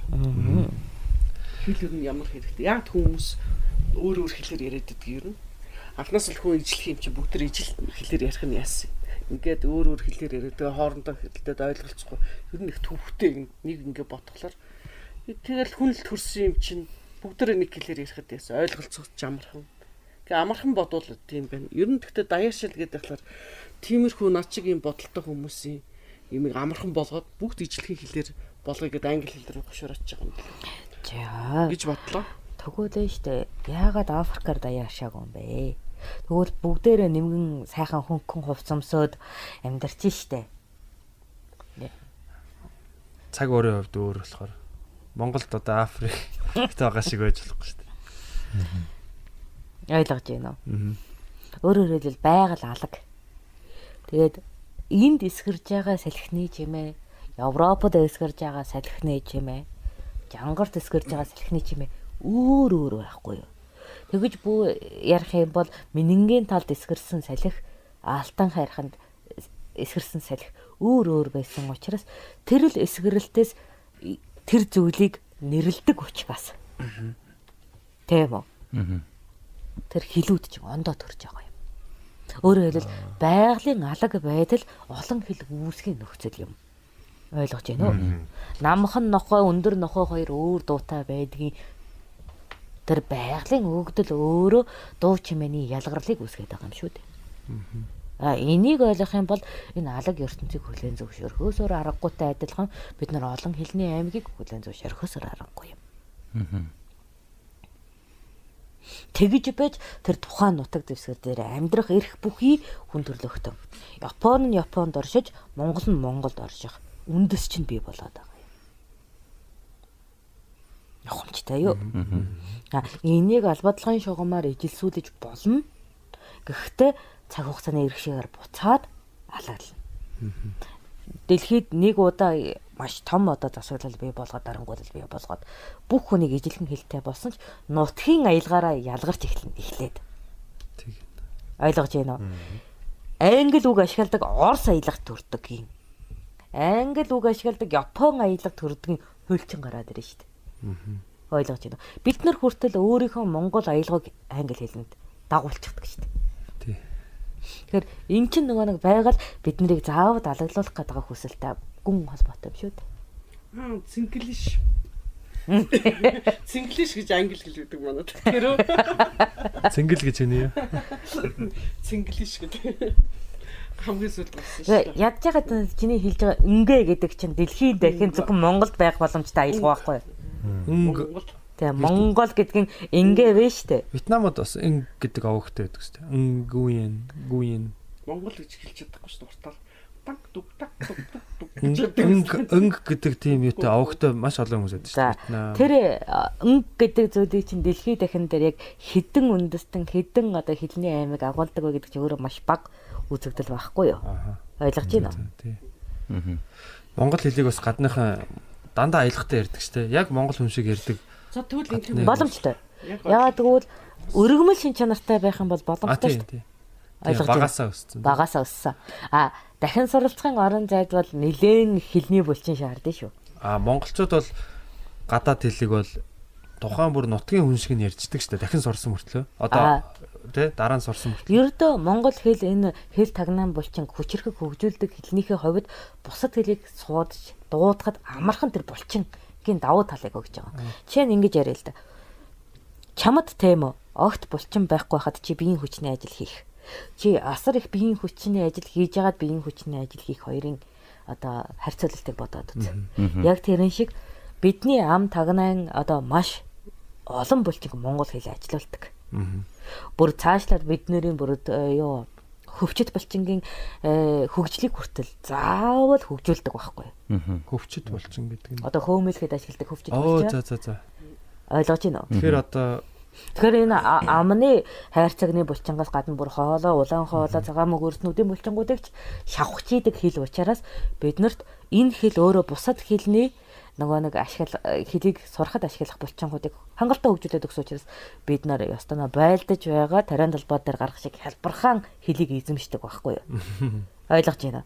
А гэтэл гэртээ ялхаат л сууж ясан мэт маш цөөн одоо хил тагнаан булчин ашиглаж исэн хүмүүс энэ их хүчний ажлыг хийчихээр сурах боломжгүй буюу булчин хөгжтөл цаг хугацаа алдах гэдэг асуудалд утгална. Японочууд нэг ил үсгийг хэлж чаддгүй шүү дээ. Ил үсэг байдгүй бүр ил үсгнээс татгалцсан тийм нэг нэг шүү дээ. Э, Нөгөө хүн залхуурлаа хамгаалах шинжтэй гэдгийг чинь хойл байхгүй юу? Лалалала гэд хэлж чадахгүй. Миний нэг бас Монгороо гэл. Монгороо болсон. Ир үсгээр хэл. Монгороо гэл. миний нэг анзаарсан юм байна л да. Одоо ингээд солонгост явж байгаа э, одоо явж ивэл солонгос хүнтэй яриаг юм бол солонгосчууд тэр хэл- хэлээр нэ- нэг гадаад хүнийг хэлээр ус зүгээр өөрийнхөө солонгос хэлээр л ярих гэдэг зүтгэд идэг. Оросд ч юм уу, герман ч юм ялгаа байхгүй. Монголд болохоор монголчууд Монголд ижиж гадаад хүнтэй яг хэлээр нь ярих гад ингээд нөгөө гадаадаар ярих гад амар хичээгээд идэг. Тийм ялгааг би Тосож анзаарсан. очоод энэ. Тий. Яг өөрийнх нь хэлээр нь ярих гад нэг тийм оролдоод ингээд бус тусаас арай өөр байхгүй. Гадны улсуудыг харахаар өөрсдөө хэлээр л ярих гэж зүтгээд идэв ойлгохгүйсэн ч хамаагүй. Ойлгохтол нь ярих гад идэв. Манайхан болохоор яг эсэргээрээ тийм. Энд чинь нөгөө эзэрхийлэгчийн үед би болсон итгэх шүү дээ. Бид нар чинь нөгөө дэлхийг байлдан дагуулчихсан. Бараг бүтнээр нь соёл иргэншил бүх талбарыг л эзэлсэн шүү дээ. Тэгээд ихэд чи нөгөө би чамаас дээд зэргийн хүн гэдгээ илэрхийлэх шаардлага яг тэр үед чинь нөгөө Монгол хүнд чинь тулгагдсан байхгүй юу? Чи Хятадын хаан байх ёстой, чи Оросын хаан байх ёстой, чи Унгарын хаан байх ёстой. Тэр дайны боловсралтай байх ёстой гэж Монгол хүн тулгагдаад тэгээд тэр хүнийг давахын тулд өөрийнх нь соёлоос илүү өөрийг нь мэддэг байх шаардлага гарч ирсэн. Ингэснээр Монгол цэргүүд дор хаяж таван хилтэй байх шаардлага гарч ирсэн тэр үед. Одоо юан гөрний үед гэсэн үг шүү дээ. Ойлгож байна уу? Тэгээд нөгөө нутгийн хүнийг хүндлээд өөрөө хүндлэл авахын тулд тэр хэлээр нь тэр соёлоор нь өөрийг нь байдалт их дон үүссэн байхгүй юу? Дон. Ойлгож байна уу? За тэгэхээр англи хүн өөрийгөө одоо би бол одоо өндөр боловсралтан гэдэг ингээд сайхан бардам алхаж байна. Нэг морь унсан сексист нөхөр эрэнгүүтээ ёстой дуужигнтал бүр өөрийнх нь хаагаадын зэрэглэлд хэрэгэлдэг нууц үгнүүдийг ашиглаад монголоор нөгөө англиар нь ярьчаар нөгөө хүн чинь хүссэн хүсээгүй мигддэг байхгүй. Үгээ цэгнэж бодлоо энэ хүн нэгт намайг ойлгоно гэсэн асар их ихтгэл өөрлөж харилцсан. Нөгөөтэйгөр төгтий ихтгэл өгж байгаагийн хувьд хүндлэн нөгөө хүний чинь өөрийнхөө зэрэгт аваад ирдэг байхгүй. Тэгээ яг энэ зүйл хадгалагдсаар байгаад өнөөдөр ирчихэж байгаа юм. Манай одоо нөгөө нэг богдын үеийн язгууртнууд хүртэл Оросыг Орос чигээд нь хаадынгүүгээр нь доромжилдаг шүү дээ. Энд чинь бүр бичгдээр нь байгаа. Мгм. Одоо хэнийг мэдэн шүү дээ. Оо нөгөө Донд дуулам уу? бишээ бишээ нөгөө ойрдын ханыг хилээд байна. Галдан бошигч. Галдан Аа, бишээ. галдан их тийм. Тэ тэр чинь орсоор ёстой шүлэг бичээд эзэнлүү савдаг хүн шүү дээ. Мгм. Тийм биз? Тэгээд төвд лам ирэнгүү төв дээр нь бичээд өөр дүн савдаг хүн шүү дээ. Эн чи яаж байгаа юм? Би чамаас илүү оюуны чадамжтай гэдгээ нотлоод өөртөө хүндэтгэл хурааж байгаа үзэгдэл байхгүй? Тэгэхээр энэ галтан бошигтын энэ үзэгдэл чинь одоо ч бидэнд хадгалагдаад байгаа юм. Ойлгож байна уу? Энэ тэр хүний гадаад хэлээр нь өөрийнх нь соёлоор нь хүндэтгэн гэдэг чинь эргүүлээд өөрийгөө хүндэтгүүлэх. Урвсан биш. Хүндэтгүүлэх үзэгдэл гэж бид нар хүлээн авсан юм. Аа. Нөгөө Бямбер эн чин гач нь бас тэгээ сууж идэг байсан гэж байгаа шүү дээ. Гаднаас одоо зочид төлөөлөгч ирэнгүүт нэг нэг өвөө ерөөсөө өөрийнх нь хэлээр англиар яриад ч юм уу одоо. Тэгээ бүр бүр маш ёх тутагтаагаар ярина гэж. Өө за за. Тэгээд Тийш наал, дээр бас гарцсан байдаг шүү дээ. Сум зарны нөгөө Японд бас онгод. Япон гуулцсан чи бүр гайхсан шүү дээ. Бүр эртний дээдлийн дээд язгууртнуудынх нь хэлээр ярьсан чинь тэр ирд суусан Япон бүр ингээд сүлд айгаад гарсан шүү дээ. Ямар тийм нэг тэнгэрийн том хүндэтгэлийн хэлээр ярьдаг ямар сони ингээ гайхаж гарч ирсэн шүү дээ. Тэр чинь онгодод тэр цаг үеийг чи тийм өндөр хэмжээнд эзэмсэн байгаа байхгүй юу? Гайхалтай ярьдаг. Тэгэхээр одоо миний бодлоор энэ хятадууд шүү дээ. Өөр монголчуудыг хятадаар яргээд бүх юм ингээд тэгэхээр аа одоо монголчсан хятад аялалгаа болгоод хийчих вэ? Харамсалтай нь бид нөгөө хэлийг бүрэн эзэмшдэг учраас Төгс ярьчих. төгс ярина штэ. уусаад орчих. Уусаад маш хурдан тэрийг нөгөө нэг дээд зэргийн эзэмшил хий. Тэгээ байхгүй ярьчих юм тий. Тэгэр. Энэ чинь нөгөө талаар аялга ордоггүй байхгүй юу? Орохгүй юу? Орохгүй. Яг л бид Чөлөөтэй ингээд гургаж. бид нар богино хугацаанд 3 жилийн дотор эзнээс нь илүү ярина. Гол нь тийм одоо нөгөө нэг нэг талдаа үүссэн давуу та- чанар чинь яг соёлын бодлогын ху- хувьд дараа нь сул тал болчиход байдаг. Мгм. Ухамжтай. Яг ингээд нөгөө тусгаар Монгол улс байгаа үед эн чин асар том давуу тал. Мгм. А Эзэрхийлэлийн үед байгаа үед бол асар том сул тал байхгүй. Бүгд тийм чадвартай байх чинь. Аа. Тэд шаардлага болох юм байна. Ажил олж хийх за дээрэс нь тэгээд амьдрахын тулд илүү төгс сурах гэдэг шүү дээ. Хүүхдүүдээ ч бүр маш сайн сурах гэж Тэгээ хэлээд байж Монгол хэл өөрөө дэлхийн хамгийн их булчин шаарддаг хэлний хувьд өөрөө хаягдах боломж төдийж байна өндөр. Ядад хүн төрлөختөн залах уу? Тэгэхээр чин залах уу хэлийг сурах нь амархан. Аа. Их хөдөлмөр шаарддаг хэлийг сурах нь угаасаа ядаргаатай. Аа. Ухамжтай юу. Тэр Ойлгомжтой. чин дэм шүү дээ. Тэг англи хүмүүс бас их сонин тийм бас сонин тий. Яг яаж одоо босод үндэстэн өөр яснуудыг өөрийнх нь хэлээр ингээд одоо сайн ярихыг шаарддаг тий. Бүр ингээд шаарддаг тий. Шалгалт авдаг. Өөрийнхөө хэлийгээ зарддаг тий. Бас нэг тийм дээрэнгүүч юм шиг нэг тийм тий. Бас одоо хэлээр нь муу ярьж байгаа хүмүүсүүдийг бүр шоолдог ч юм уу. Одоо тийм тийм ажиглагддаг л та бас. Тий. Аль ч улсад өөрийнх нь хэлээр муу ярьж байгаа хүнийг шоолох үзэгдэл байдаг шүү дээ. Бид нар ч гэсэн нэг монголоор хальт хулт ярьж байгаа юм хөөхий дөө гэдэгтээ хоёр утга агуулдаг шүү дээ. Нэгт нь өөрөөсөө дорд чи монголоор барахгүй гэдэг бардам сэтгэлээ авч байгаа. Нөгөөх нь өхөөрдөм юм чи сураадаа гэсэн урмыг өгдөг. Энэ хөөхий дөө гэдэг үг чинь өөрөө хоёр утга зэрэг агуулдаг байгаа байхгүй юу? Тэгээ мэт нөгөө уус үндэсний өөрийнх нь нөгөө оршин тогтнохын төлөх үзэл чинь байдаг байхгүй юу? Аа. Чи устмааргүй байгаа дээ. Гү. Стон нөө. Яг энэтэй ч хамаа өөрийгөө хамгаалах энэ тогтолцоо ч юм байдаг байхгүй юу? Аа. Чи устмааргүй, чимааг илэрхийлж байгаа чи монгол хэлийг устгамаар байгаа. Устгамааргүй байна. Чи өөрийнхөө одоо нөгөө уран бүтээл хийдэг гол одоо нөгөө оюуны нөгөө хэрэгслээ устгамааргүй байна. Аа. Энэ хүсэл чинь өөрөө монгол хэл устгахгүй үндэс байхгүй? Аа. За төвгүүд. Дэлхий дээр устж байгаа хэлийг хамгаалагчдын тухай яриа. Одоо дэлхий дээр бол нөгөө нэг э, цахим ертөнцөөр тийм үү титэн хэл устлаа тэр э, одоо бүр 20 хүнтэй боллоо гэл ингээд хэл устж байгаа мэдээг та нар шүүгээд болоод харж. Аа. Тий. Өдөрт дөрөв гэсэн шүү дээ. А гэтэл тэр устж байгаа хэлийг тийм үү эзэмшчихэд би эрдэмтэн гэж байгаа хүнийг бодоод үз. Тэгээ одоо яг яах вэ? Тэгээ тэр хэлээр хинтээ ярих уу? О, Өнгөрч болохоор мэдлэг байхгүй тэр чинь нөгөө талдаа. Ховор хэлийг сурсан хүн гээд Аа. эзэн ирэх хэдлээ лөө. Тэ тэгээд судлаачийн хувьд нэг үг болгоно үнэлэх боломж нөгөө хүнд үүсэн шүү дээ. Тий. Одоо энэ юунууд байна? Еврейчүүд байна л да тий. Өөрсдийн нөгөө хуучны одоо энэ ном содрын хилээ буцааж 2000 жилийн дараа сэргээс нэг гэр бүл сэргээсэн гэж. Хүүхдтэй заагаад аа хүүхдтэй за энэ нэг энэ үсэг нэг иймэрхүү л юу байх гэд таамгаар ингэ зааж байгаа. Тэгээ нөгөө бусад одоо найз одоо еврей эцэг эхчүүд нь хүүхдүүдэд нийлүүлж тэр одоо эртний хэлээрээ ярьдаг болгоо. Одоо тэгээ Израиль бас яг албан ёсноор албан ёсоор одоо яг 100% тэр иврит хэлээрээ ярьдаг. YouTube шинжилгээний бүх ажлын тэр хэлээр явдаг. Тийм. Бүр иврит хэлээр ямар ч одоо юу шинжлэх ухааны бүтээл туурах боломжгүй гэж зүүд хүмүүс нь өөрсдөө хэлд шүүмжилдэг байсан гэж байгаа. Тэгэхэд одоо юу яасан бүр Яг судлаад байсан ч юм байдаг гэж байгаа шүү дээ. тий одоо физикийн Нобелийн шагнал авсан хүн одоо яг тэр хэлээр одоо тэр сургуульд сурсан тийм хүн байна гэж. Тэгээд одоо нөгөө монгол хэл дээр эрдэм шинжилгээний бүтээл төрөх боломжгүй гэж хэлж байгаа би нэг эрдмийн зэрэгтэй хүүхдүүдийг бити танихт гэж хэлмээр байна. Ядаж чи бүхний бүхсний амсаар дээр байдаг бяцхан үрчлээс монгол нэртэй гэдгийг мэдхүү гэж асуумаар байна. Бид тэрийг хүртэл нэрлсэн байхгүй. Ямар нэртэй? Хэлэхгүй. Судлаад болоо. Цагаан зараас юм болоо. Шах тий. Хойхног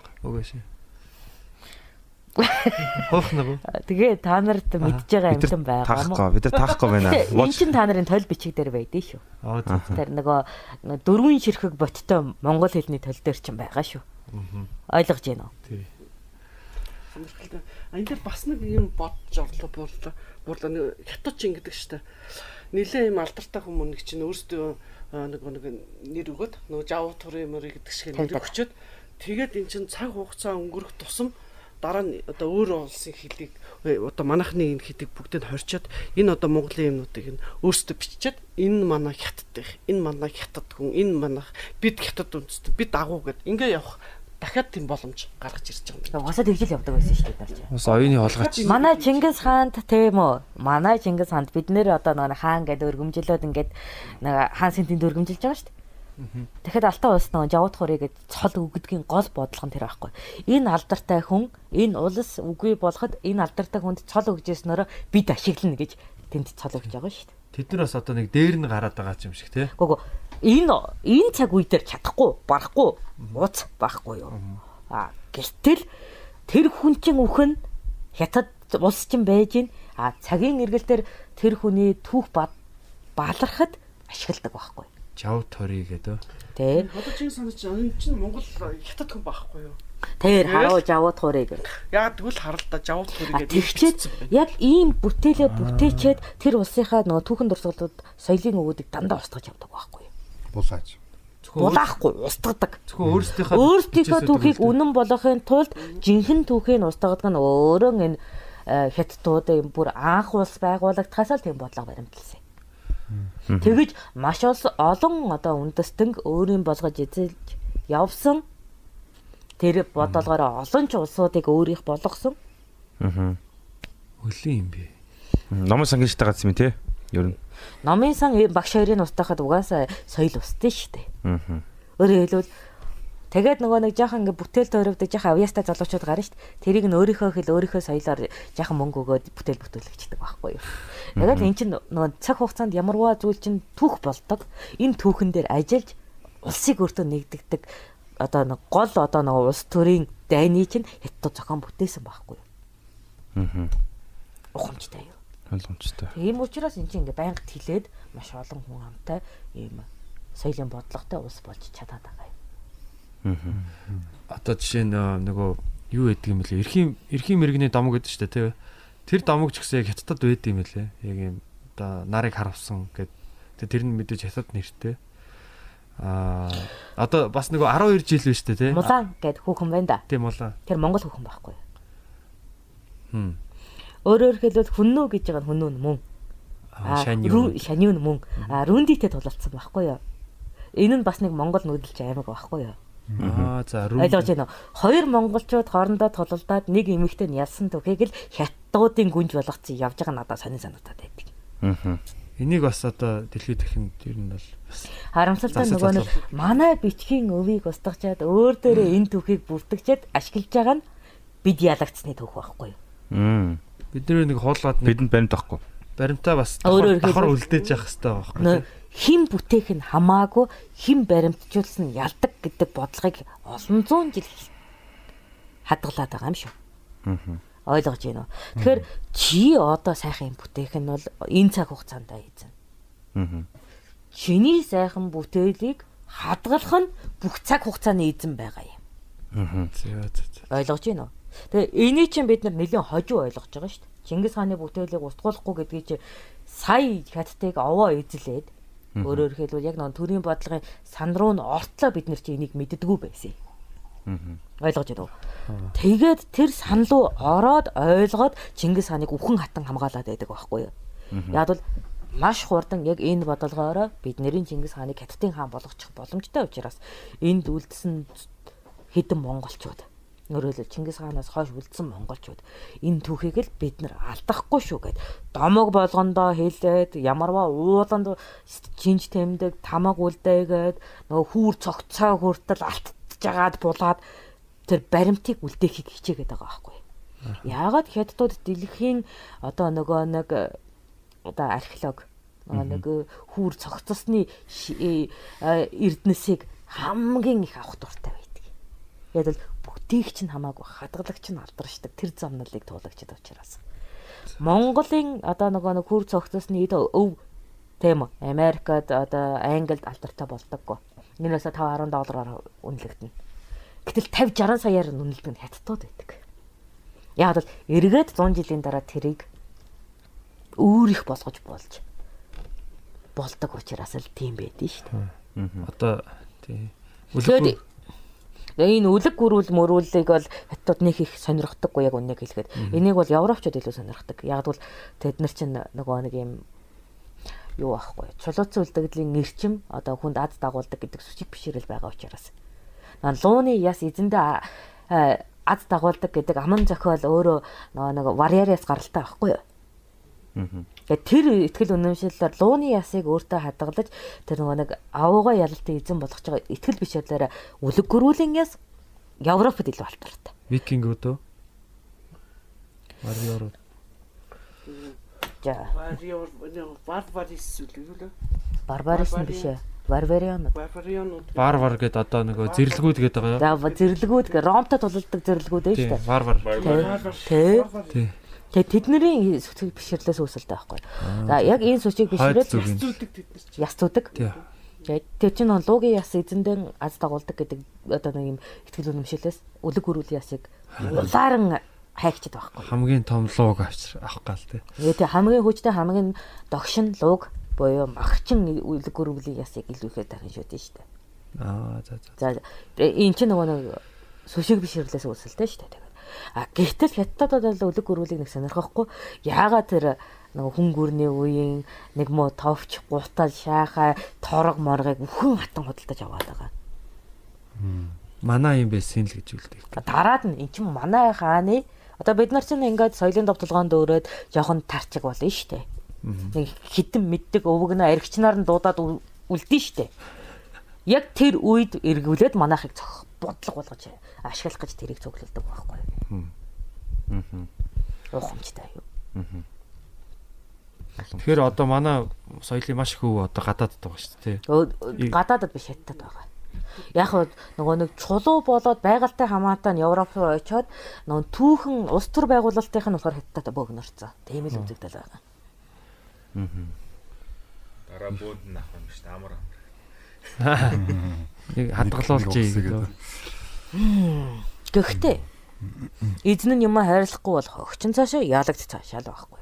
Тэр аюултай шүү дээ. Бид нар Японд байж хахад бүр Японы их сургуульд байж исэн оюутан тэгдэг байхгүй. Тэд нар бүр багаас нь цагаан хэрэмжин нь болохоор юунууд Монголоос юм мал ирээд тэгээд гашаа давж ингэх гээд ахлаар нь хийсэн гэд. Тэдний би бүр хэрэлдээд юу гэдэг чи тэрнээс өмнө би цагаан хэрэм дээр явж үтсэн юм чинь тэг мал тэрлүү гараад яана гэж байхгүй гэдгс чи бүр айгүй хуурлаад хэрэлдэжсэн байхгүй. Тэгэд чи яагаад ингэж яаж ингэс тэр сургуульд нь тэг заадаг тэр чи. Тэгэхээр чи эдний чи ихтгэл үнэмшил нь багаас нь тэгээд заасан э, болохоор чи ерөөсөө айгүй аюултай. Тэгэхээр нөгөө хэд дамжаа явчихна. яг яаж үлдсэн чи хамаагүй яаж хадгалах чинь чухал гэдэг чинь энэ үзэгдэл байхгүй юу. Тэгэхээр бид нар өнөөдөр монголоор яриад энэ подкастыг нэг оваагаа сүнс ирээд овшотол яриад новшотол синхруулээд байгаад хамаагүй. Тийм үү. Нэг өдөр YouTube захиргааталтаар спам гэд устгалаа. Тэгдэг үстэй. Тэгдэж шүү дээ. Ингээд овоог нь төгт уусаахгүй юу. Тэгэхээр Тэгэхээр аль болох олон хувилж өөрсдийн одоо юун дээр хадгалах хэрэгтэй өөрсдөө За. авдар Тэрс нэг юм сануулчихад асуучих За. нөгөө сайн бол луу ярьлаа. за Тэгээд одоо яг Европт нэг өөрөөр зураал Азад одоо тий нэг юм хятад маягийн могоо шиг луу байгаа даа шүү дээ тий. Тэгсэн чинь манай нөгөө булганы нэг аа, агуугаас тийм олдор болсон байна л та. Тэгээд яг би яг таныг бас сануулчихж байсан асууж амжиг байгаа. Та ч юм бас Чингис хааны үед амьдарч исэн гэж байгаа тий. за тий. За өмнө бас байсан гэсэн тийм ээ. Өмнө нь гэдэг нь яг хэдийн хугацаа. Би бас мэдгүй байгаа. Яг яг хэдийн хугацаанд байсан юм бол тий. Байсан өмнө? Одоо байж л байсан байлгүй Чийч хүн хүн болж хүн болж. Чийч байсан бийч байсан. Аа урд насндаа л гэж асууж байгаа. Чи чамаас би нэг алхамл төрүүлснээс бит хоёр яг адилхан бийтэй шүү дээ. Хм. Гэхдээ яг нөгөө хүний амьдралаар амьдсан асууад байгаа юм л та. За хүний амьдралаар амьдарсан гэдэг нь Тэнгүүд яг тэнцээ нөгөө юм одоо хятадуудын өөрсдийнх нь гэдэг лу одоо Монголд Монголын агууд байж байгаа байхгүй. Гэхдээ хятадынхаас арай жоохон өөр зураглал та. Тэгэхээр таны үед одоо тийм монголчууд луг одоо мэддэг шүтдэг тийм байсан уу? луу гэдэг амтан Аа. тийм үү луу гэдэг амтан арслан зааны үеэс зурагдаж эхэлсэн. Ханан дээр агуу дээр Өсөлгөө үеэс үү? мөстлөгийн үеэс ойлгож байна уу? Ойлгож байна. Яагаад гэхээр газар гисээд мөнхийн цас айдтаад ирсэн чинь тэр доор байсан үлдэгдэл зэмүүд хүн төрлөختөнд харагдаж эхэлсэн байхгүй юу? Тэгээ тэр үеэс энэ нэг авууга том биет амьд биет байна гэдгийг ойлгож тэрийг одоо одоо амьд байхдаа ямар байсан бол гэдгийг чинь нөгөө мэрэгжлийн төвшөнд яс эвлүүлэхгүй юм чинь тийм үү олдож байгаа биетийн хувьд л зураглаж эхлэн штэ. Ойлгож байна уу? Тийм. Ойлгож байна уу? Ойлгож байна. Гэтэл нөгөө нэг хөгшөр мөрний газар нутаг чинь намаг байсан. Намагнд өөр нөгөө бичил биетэн ихтэй байдаг учраас альва яс хадгалагдах хөл байхгүй штэ. Байсан ч гэсэн чанарын өндөр алдагдaltaа. Илүү хойд зүгийн л гаралтай байсан. Нөгөө зандан шилт үүсэх боломжтой өвлийн үлрэлтэй нутагт чинь юм сайн хадгалагдана. Ойлгож байна уу? За тэгэхээр энэ хоёр бүтээл яагаад хувьсалтай зураглагдсныг ойлгож байна уу? Ухамжтай юу? Ягаад гэвэл нөгөө чүмхт ясууд чинь хамгийн түрүүнд биетэд идэгддэг штэ. Тийм учраас зөвхөн нурууны яс үлдэх шинжтэй байхгүй юу? Өмнө зүгт. Хойд зүгт болохоор мөч сайн хадгалагдах учраас мөчт лууны зураглал үүсэх боломжтой. Аа. За одоо луу яагаад өөр өөр зурагдасныг ойлгов уу? Хойд зүгт бол илүү мөчлөг. Европын нутагт байж штэ бүр илүү сайн замдан шил үүсдэг байхгүй юу? Тийм учраас тэднэрийнх бүр үлэг гөрвөлтэйгээ адилхан зурагддаг. Бүр адилхан. Тэгэхээр үлэг гөрүүл байсан л юм байна шүү дээ. Тийм далавчтай А, байгаа. Тэгэхээр бас гэхдээ нислэг дэн энэ далавч олцсон. Өөрөөр хэлбэл энд хоёроос 3 амьд биетийн яс байх юм бол нэг болгож эвлүүлнэ үсттэй. Тэр үед чинь тус тусынх нь ясны шинжнээр ангиллахгүй юм чинь. Тэгэхэд Европ явах тийм үү. Нэстэг үлэг гөрвөл, махчин үлэг гөрвөл, нуруут үлэг гөрвөл гурвуулангийнх нь ясны газараас олдоод тэрийг эвлүүлэхээр юу болж хувирах вэ? Даалавчтай хоёр толгойтой нэг бүдүүн биетэй луу гарч ирнэ үсттэй. Яг уран сайхны хэтрүүл орсон байж та тийм ээ. Гэхдээ тэрийг чинь эвлүүлэхээр нөгөө төсөөлөл тэгж болно шүү дээ. Гурван амтан биш, нэг амтан гэж төсөөлөд байгаа байхгүй юу? Нэг дор олсон ясыг. Ойлгож байна. Тэр бүтээл, тэр яс тэгээд тухайн үед нэг хилээд шүү дээ. Европод нөгөө нэг лууны ясыг шүтэн бишрэх үзэгдэл байдаг гэж. Тэгээд тэр яс чинь сайн хадгалагддаг Монголоос илүү. Тэгээд тэр лууны ясыг чинь тийм эртний үлгэрийн домгийн хүч чадал хайрлагч биет гэд ясыг нь бас тэд нэр өөртөө идлээ дуусчихж байгаа байхгүй. Аа нөгөө үхээрээс айдаг монголчууд болоод ирэхээр тэрий чинь тэр хөрсөнд нь байлгаад байгаа. Ухаж гаргаж ирэхгүй. Ухаж гаргаад ирсэн ч гэсэн буцаагаад булдаг. А гэтэл хятадууд байж та лууны ясаар тан хийдэг улс чинь бүгдийг хэрэглээ дуусна. Өөрөөр нь хэлбэл идчихсэн. Оо за ингээд өнөөдрийн төрх чинь бий боллоо. Аа 12 жилийг 12 жилийн энэ одоо цаглбар гэх үү те тоолол. Энэ ер нь хаанаас гаралтай юм бол яг одоо тэрийг ажиллаж байгаа бүх улс үндэстэн 12 жилийн мөчлөгийг ажиглах болно. Аа яг амтэн шуусан Амтан яриад байгаа шүү дээ. тий А, амтнаар нэрэлнэ үү, охин тэнгэрээр нэрэлнэ үү, үлгэрээр нэрэлнэ үү, тэр бол улс төрийн удирдагч илүү нөлөөтэй. Соёлын нөлөө гэсэн. Аха. Яа 12 байна гэдэг тооны зүй ангинд бол байгалийн давтамжийн шин чанартай. А тэрийг ангилж нэрлээд улс үндэстэн хэрэглэх нь улс төрчийн үзэл бодлоос хамааралтай. Аха. Ийм л үзэгдэл. Ер нь хаанах гаралтай бол Тэгэхээр байгалийн давтамжт үзэгдлийг танин мэдсэн зүйлийг хүн төрлөختөн өмчлөхгүй. Энэ Гэтэ амтэн нэг хулган нарыг өмчлөхгүйтэй адилхан, одыг өмчлөхгүйтэй адилхан энэ 12 жилийн одоо нөгөө давтамжийг ажигласан бол тухайн ард түмний өөхгүй хичээл зүтгэлийн шагнал юм. Тэрийг улс төрд хэрэглээд за энэ бол нохоо, энэ бол дахиа, энэ бол бүргэд, энэ бол чон гэж байгаа нь тухайн улс үндэстний соёлын хэв шинж. А энэ олон соёлоодаас нэг нь буюу арай хүчрхэг бодлоготой арай нөгөө нэг хүн зон олондоо нийгмийн тав тух үүсгэж байгаа нь ноёлож үлдэж байгаа юм. тий одоо ол- олон улсад бол одоо Chinese New Year гэж яриад байгаа шүү дээ. Тэг хятад одоо хятад шинэ жил гэж үзээд байгаа. тий. Гэхдээ тэр чинь бол сарны тоолол яваад одоо За, тий тий. цагаан сар гэд Яг сарны тоолол бол сартуул үз- өмчлөх хэрэгтэй байхгүй юу? аха. Бүр сартуул. Гэтэл одоо сарыг баг өмчлсөн юм шиг ингээд Chinese New Year гэ. Үгүй яг сарны тоолдоор явдаг жоо сартуулгууд одоо хижрийнхэн лалын ертөнцийнхэн шүү дээ. Сарны. Аха. Тэгэхээр яг хятадууд бол сарны тоолоор яваад байгаа юм бол биш шүү дээ. А, Тийм үү. ойлголт нь зүг юм. Тэгэхээр чин энэ дээр нөгөө дэлхийд дахин нэрлж байгаа үзэгдэл соёлын бүтээмжээсээ ялгаатай.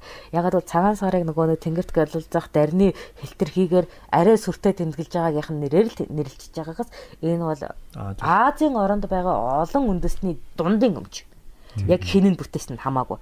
Ягаад гэж энэ дээр төргийн эзэнтгүүрэнч бүтээлээ нэгтгсэн алтан улс ч нүг сүн улс ч монголчууд маш олон эрдэмтэн бие биенийхээ олж мэдсэнийг хөгжүүлсээр байгаад хэлбэршүүлсэн байгалийн үзэгдлийн одоо давтамжийн онол ойлголт хэмжигдэхүүн уучгаас тэгээ энийг түркгүйгээр бүтээхгүй монголгүйгээр бүтээхгүй хятадгүйгээр бүтээхгүй нөгөө нэг хамтарсан нөгөө бие биендээ өгөөж өгчихсэн үзэгдэл учраас би бол энийг Азийн өмчл гэж хэлээ. Тэгэхээр бас одоо гаднах хонд гэх юм уу, барууныхан ч юм уу Монголчууд бид Chinese гэж хэлэх юм бол бас үгүй энэ чинь одоо Азийн Азийн шинжил шүү гэж хэлэх нь шүү дээ тий. Монголчууд бид одоо Чингис хаанаас а, одоо Улбаатар нэг үзлийг бол заавал хадгалах ёстой. Ёстой гэж би хэлье. Энэ нь бусад хүн төрлөختөн хүлээн зөвшөөрөж хятад бус үзэлтэй байх ёстой. Хятад бол дэлхий дээрх ганц үндэстэн байх бодлоготой. А Чингис хаан энэний эсрэг хүн төрлөختн хүлэн зөвшөөрөх бодлого хэрэгжүүлсэн шүү. Тэгэхээр Чингис хааныг чи хайрлаж байгаа бол хүн төрлөختн хайрлаа. Ердөөл энэ. А хятад үндэстэн хайрлаж байгаа бол чи ганцхан монголоо хайрлаа. А ганц үндэстнийг ганц үндэстнийг хайрлах үзэгдэл бол хятад. Олон үндэстэн хүлэн зөвшөөрч ертөнцийн алаг байдлыг хүлэн зөвшөөрж ивэл чи монгол. Аа. Ойлгож байна уу? Ойлголоо. Тэгэхээр одоо яг даяар Монгол Даяар Монгол гэдгийн утга энэ байхгүй юу? Аха. А гэхдээ нөгөө нэг даяар Монгол төрийн бос байгалах гэдэг байгаа шүү дээ. Одоо яг тийм босод үндэстнийг ч юм уу зөв- зөвхөн Монгол гэдэг байгаа ч бас жоохон хятад үзлээ нөгөө юу те. Одоо ганцхан үндэстнийг л хайрлаад байгаа нь. Хятад ч нөгөө төв гэсэн бүр хамтдаа шүү дээ. Тэгээд бид нар яг төвийн улс. Тийм, дундад- дунд дунд нь байдаг улс гэдэг өөрсдөө дүүйлэх. Энэ нөгөө нэг Тийм ч учраас дэлхийг эзлэх гээд яг түүн бид нар зангидах хэрэгтэй гэсэн үзлээ. Дундад тусах төлөө. Тэгээ одоо гол нэг нь туг талбаан ч гэсэн те нэг од одыг тойрсон өөр однууд гэдэг шүү дээ. Жижиг однууд. Тэгэхээр үзэл бодлын хувьд яг нөгөө нэг өөрийгөө оршин тогтнохын тулд бусдыг хүлээн зөвшөөрөх үзэл гэдэг бол Чингис хааны өөр үзэл байхгүй юу? Тийм. Хэрвээ тийм үзэлгүй байсан бол бүр сайхан тэгшэртэл нь устгаж болох байсан. Тийм хүч байсан. А гэтэл яагаад одоо энэ Оросд байгаа, энэ Хятадд байгаа, тийм үү Японд байгаа, Солонгосд байгаа вэ гэхээр тэр улсыг өөрийнх нь хүний эрхэнд нь амьдруулахыг хүсэж байсан байхгүй юу? Харин ч бүр засаад өгсөн юм шүү. засаад өгсөн учраас одоо тэр нь ял болж байна. Гэхдээ бид нар энийг авч үлдэх ёстой.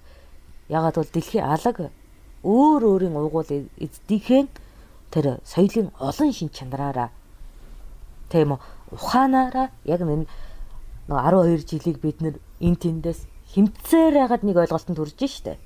Тэрэн шиг бид нар оюуны ололт ажиглалтын зурцалтай нийлүүлсээр байгаад мөн чанарт ойртох ёстой учраас ганц тоон байгаад гэр болохгүй. Өнө бүхэн хэрэгтэй учраас. Ойлгож байна. Тэр нь нэг үнэ нь одоо илжирсэн муу байж болно. Нэг үнэ нь алтадсан сайн байж болно. Ис хамаарад бүгд хэрэгтэй гэж бодоод нэгтгэхийг оролдох юм шүү дээ. Бохомжтой. Ойлгомжтой. Гүн хам шүү те.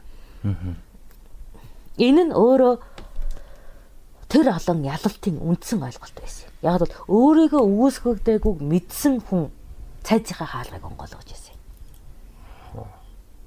Ойлгож байна. А яг өөрийг нь алах гад ирж гин гэж бодох юм. Өөрөөр хэлбэл устгалын дан хийдэг ертөнцид тийм үү өөрийг нь хүлээн зөвшөөрөөд одоо байгаа төрийн тогтолцоог нь өөрчлөөд өөрт нь эргчлөө олгож байгаа хүнд хаалга нээдэг байхгүй юу?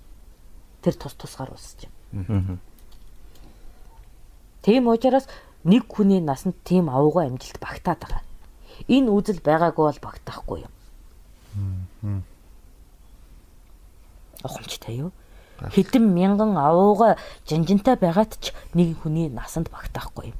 Гол нь энэ бусдыг хүлээн зөвшөөрч чиний амьдралыг хүндэтгэн хайрласны хүрээнд. Мэдээж чиний буруу амьдралын хөвчлийг чинь өгүүлсгэн.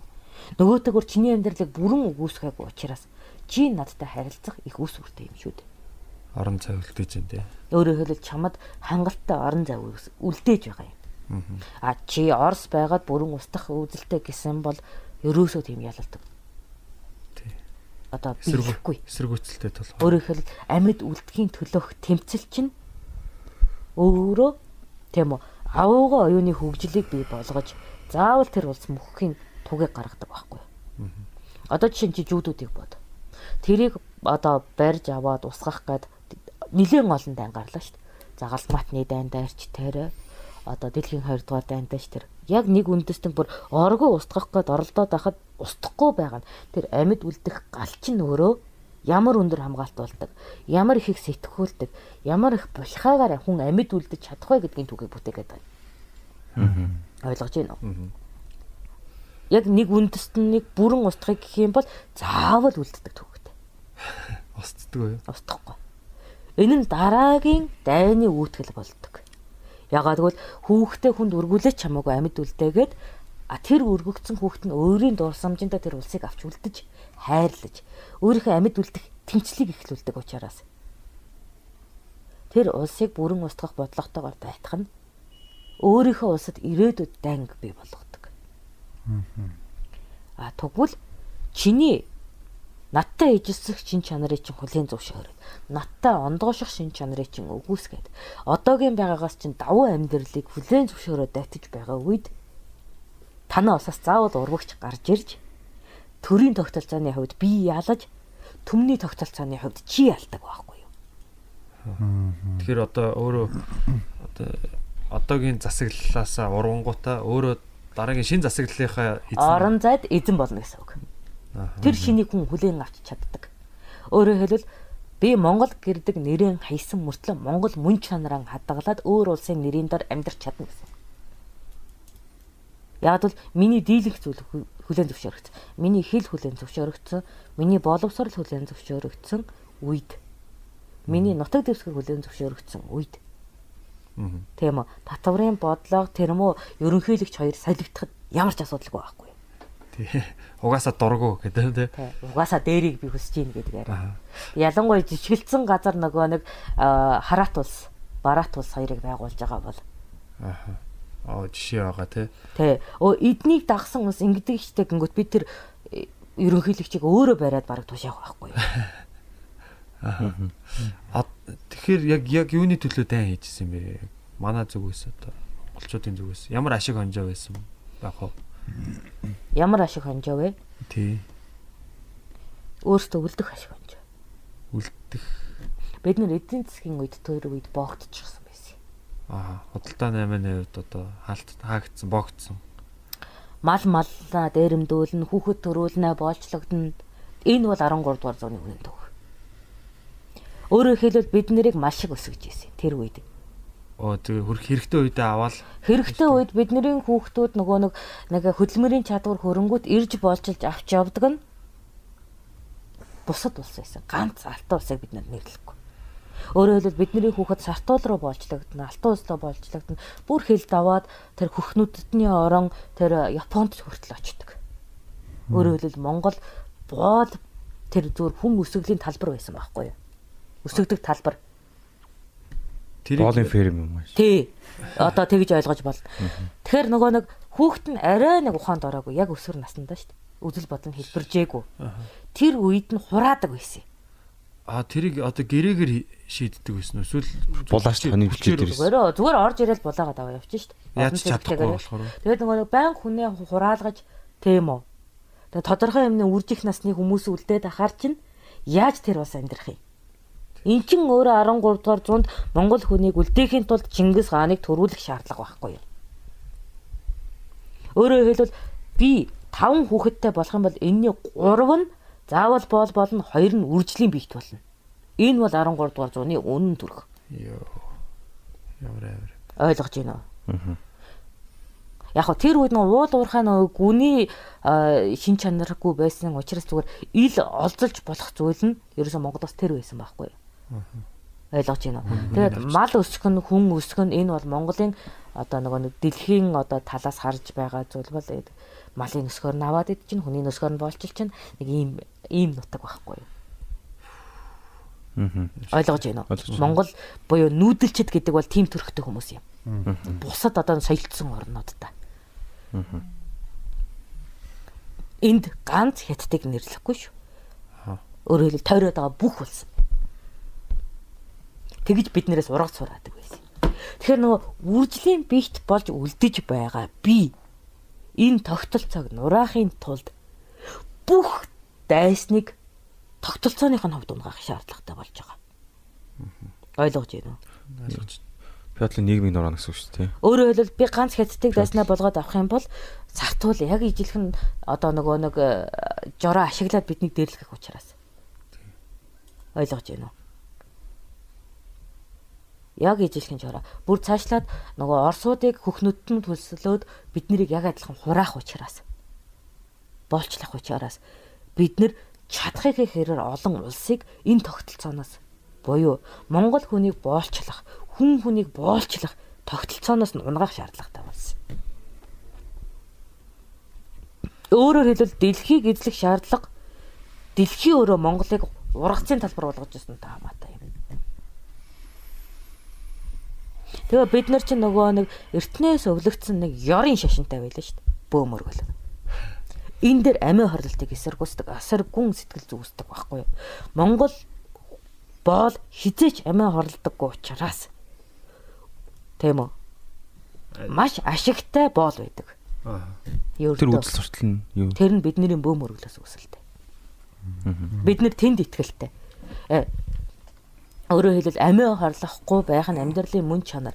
Амьд байгаа бол эцсийн амьсгаг үзэтлээ амьдрах нь амьдралын мөн чанар гэдэг ийм ухагтгуунаар олон зуун жил тийм үү? Онго тэнгэрийнхээ орон зайнаас заавал боломж гарч ирнэ гэдэг сэтгэлийн хатаар хүмүүждэг учраас Монгол бүл өөрөө асар ашигтай амиа хорлдоггүй урт хугацааны хөдөлмөрийн чадамжтайгаараа дэлхийд алдартай бол байсан юм нүхэнд хийгээд э, нөгөө нэг уул уурхаа эрхлүүлсэн ч өөрөөхөө амиг хорлохгүй юм чинь ашигтай боол байдаг байхгүй. Боолын 8 дээр чинь хамгийн ашиггүй бол чи амиа хорлдог боол байхгүй. Гэтэл энэний эсрэг үзэгдэл шашин шүтлэгтэй улсаас боол авна гэдэг. Монголын төрийг тэр хүчрэх гүрнүүд чинь зүгээр хаантай юутай гэдэг цаасалж болно шүү дээ. Тэр хэдэн саяараа гарч ирдэг нөмөө 100 мянган цэрэгтэй бид нарыг хүйс тэмдэрч болно.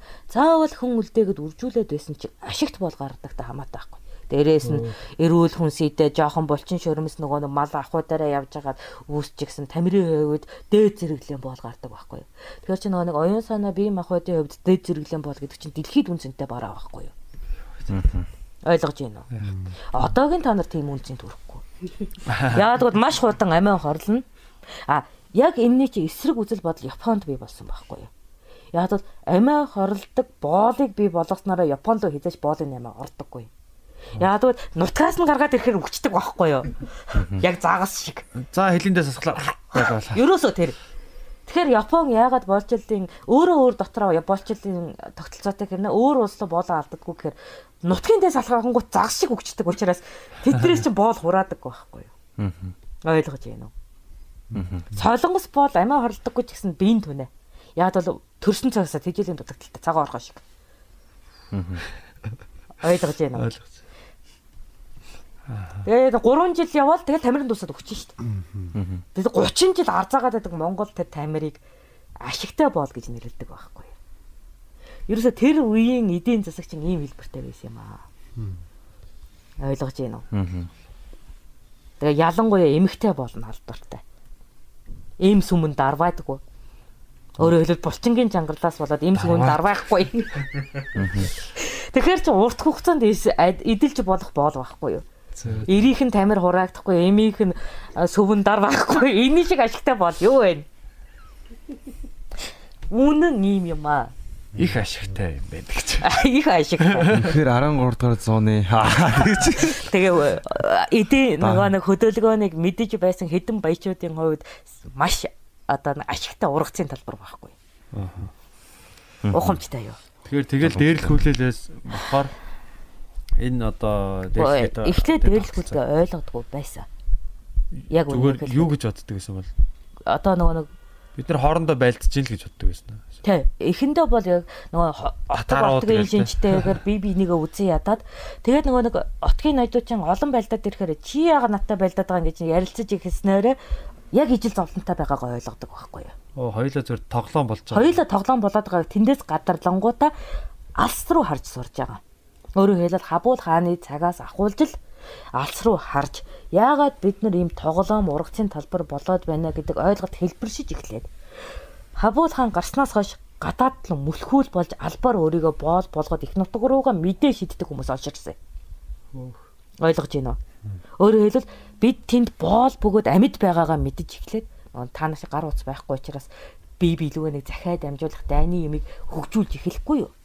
Тэгж байж энэ олон улсын тоглолтыг олон мэдээний дундаас таамаглаад тэг гарах гарцсан эн чинь одоо 80-аад жил судлахаар чинь гарах гарцсан энэ бүх улсыг устгаж яж би болох юм байна гэдгийг ойлгохоор чинь цөхөрдөм байгаа байдтэй. Аа? Цөхрөн шүү дээ. Тэгэхээр чин Авчихгүй даваа. Тэгэхээр чин өөрийнхөө насан дээр боломжгүй зүйлийг үрдээ хүснэ гэдэг шиг миний насны буюу нөгөө Хабуул хааны үлдэгдлүүд бид нар чинь Чингисийг бүтээхээр шууд шулуудсан байхгүй. Бид бол боолороо дуусг. Угаасаа тэр үйлчлэлийн төмөс болоод дууссан юм байна гэдэг. Тэгэнгүүтээ Чингис дээр үгүй шүү гэдэг. Ач дээрээ зээ дээрээ тэр үе таслан зогсоохын тулд тэд нэрийг албаар бүх мэддгээр хөхүүлчихсэн. Бүх мэддэг зүйлээ шавхаад хөхүүлсэн учраас Чингис төрж байгаа, зэлмээ төрж байгаа, боорч төрж байгаа. Ойлгож байна уу? Өөрөөр хэлбэл биднийг давсан бидний энэ хугацаанд хураасан бүх одоо нөгөө оюуны ололтоор хөхүүлэгдсэн хүмүүс чинь өөр цаг үеийг үүсгэж байгаа байхгүй. Ойлгож байна. Би өөрөө баяжхыг хүссэн бол тэхгүй. Би өөрөө алдаршаад би өөрөө амгалан амьдрахыг хүсэх юм бол ийм дайны хөдөлмөр хийхгүй. Өөрөөр хэлбэл хүн өөрийнхөө насан дээр төлөвлөж байгаа зүйл хямдхан байдаг. Өчүүхэн байдаг.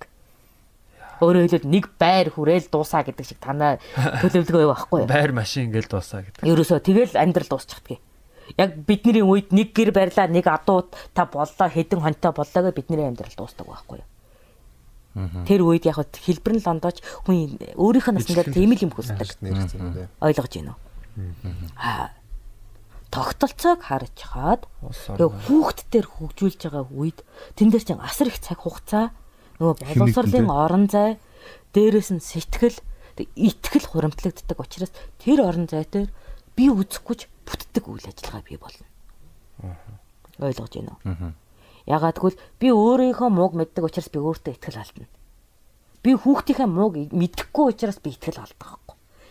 Энэ зүйл чинь бий болоод байгаа юм шүү дээ. Одоо би нөгөө юун дээр өрөг тонхог таамаг дээр уншиж- уншижсэн нөгөө аа их бит одоо таны найз Аа манай согтуу анд.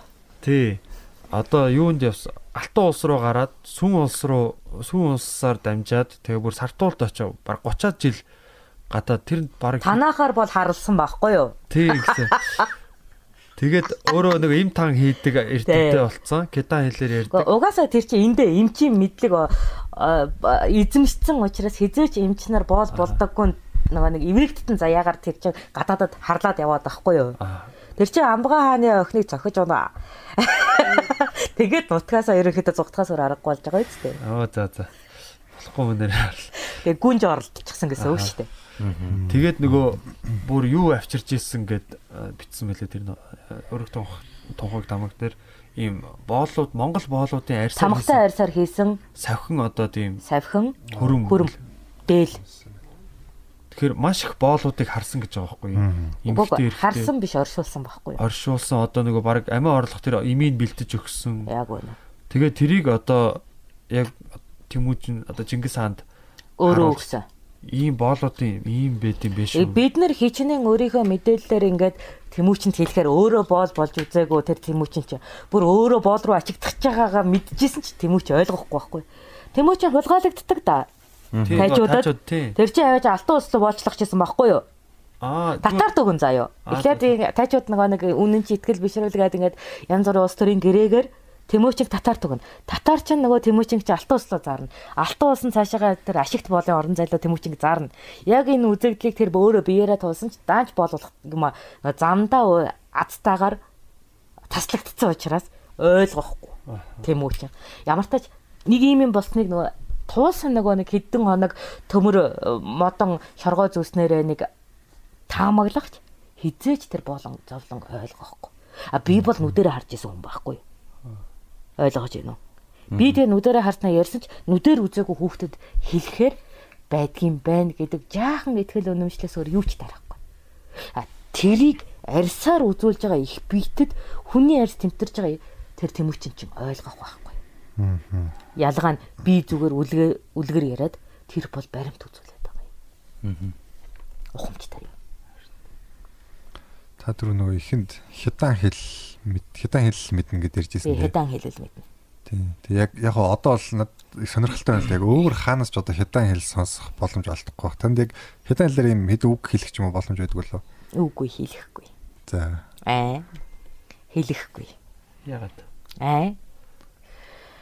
Аа. Хэрэлдэх шалтгаангүй учраас. Хятад хэл хэрүүлийн хэл гэж юу? Би хэрүүлийн зорилгоор сурсан. Тийм болохоор уурлахаар гарч ирдэг үг байхгүй юу? Эсвэл согт үед. Өөрөөр хэлбэл энэ амгалан үед би нэг ч үг санахгүй. Жаахан уурлахаар та нараа гадаадаар ингээ хараад урсгаад байдаг штэ. Маш ихээр санаад Тэгээд ингээд уурлах тусам тэр үгс хэлчих ингээд санагдаад байдэн штэ. Тэгээд би асар бухимдалтай орон зайд тэр хэлийг сурцсан учраас яг тэр бухимдлын орон зай руу орж ижил тэр хэлийг сандаг. Хятадаар одоо хоц гэж яаж Хурцчин амт. Гэхдээ тэр чинь нөгөө нэг солонгост нохой гэж хэлэхээр доромж болдог шиг өөрийн гисэн одоо э, хараалын үгнүүд байгаа штэ. Жишээ нь одоо манай Монголд бол нэг би бинийг баас гэж харахгүй штэ. тий. А тэр тэгэхэд бол хятадчууд би бинийг баас гэж хараадаг байхгүй. Ойлгож байна. Тэгэхээр нөгөө нэг тэр улсын нөгөө өөртөөх нь туулсан түүх тэр хараалын үгийг бүтэн штэ. Бастай л. Яг бас ер нь асуу асууг үл ахын шинжтэй нөө зөндөл байна л та. Тэгээ яг одоо нэг хэл ярьж байгаа болохоор хэлээ яриад л ингээл. За тэгээ ингээл өндөрлөө. Бодохыг нь та бод. Ярихыг нь би ярьлаа. Авна уу байна уу надад хамаагүй өөрийнхөөрөө бай. Зөв үү тав уу? Тэгэл болоо.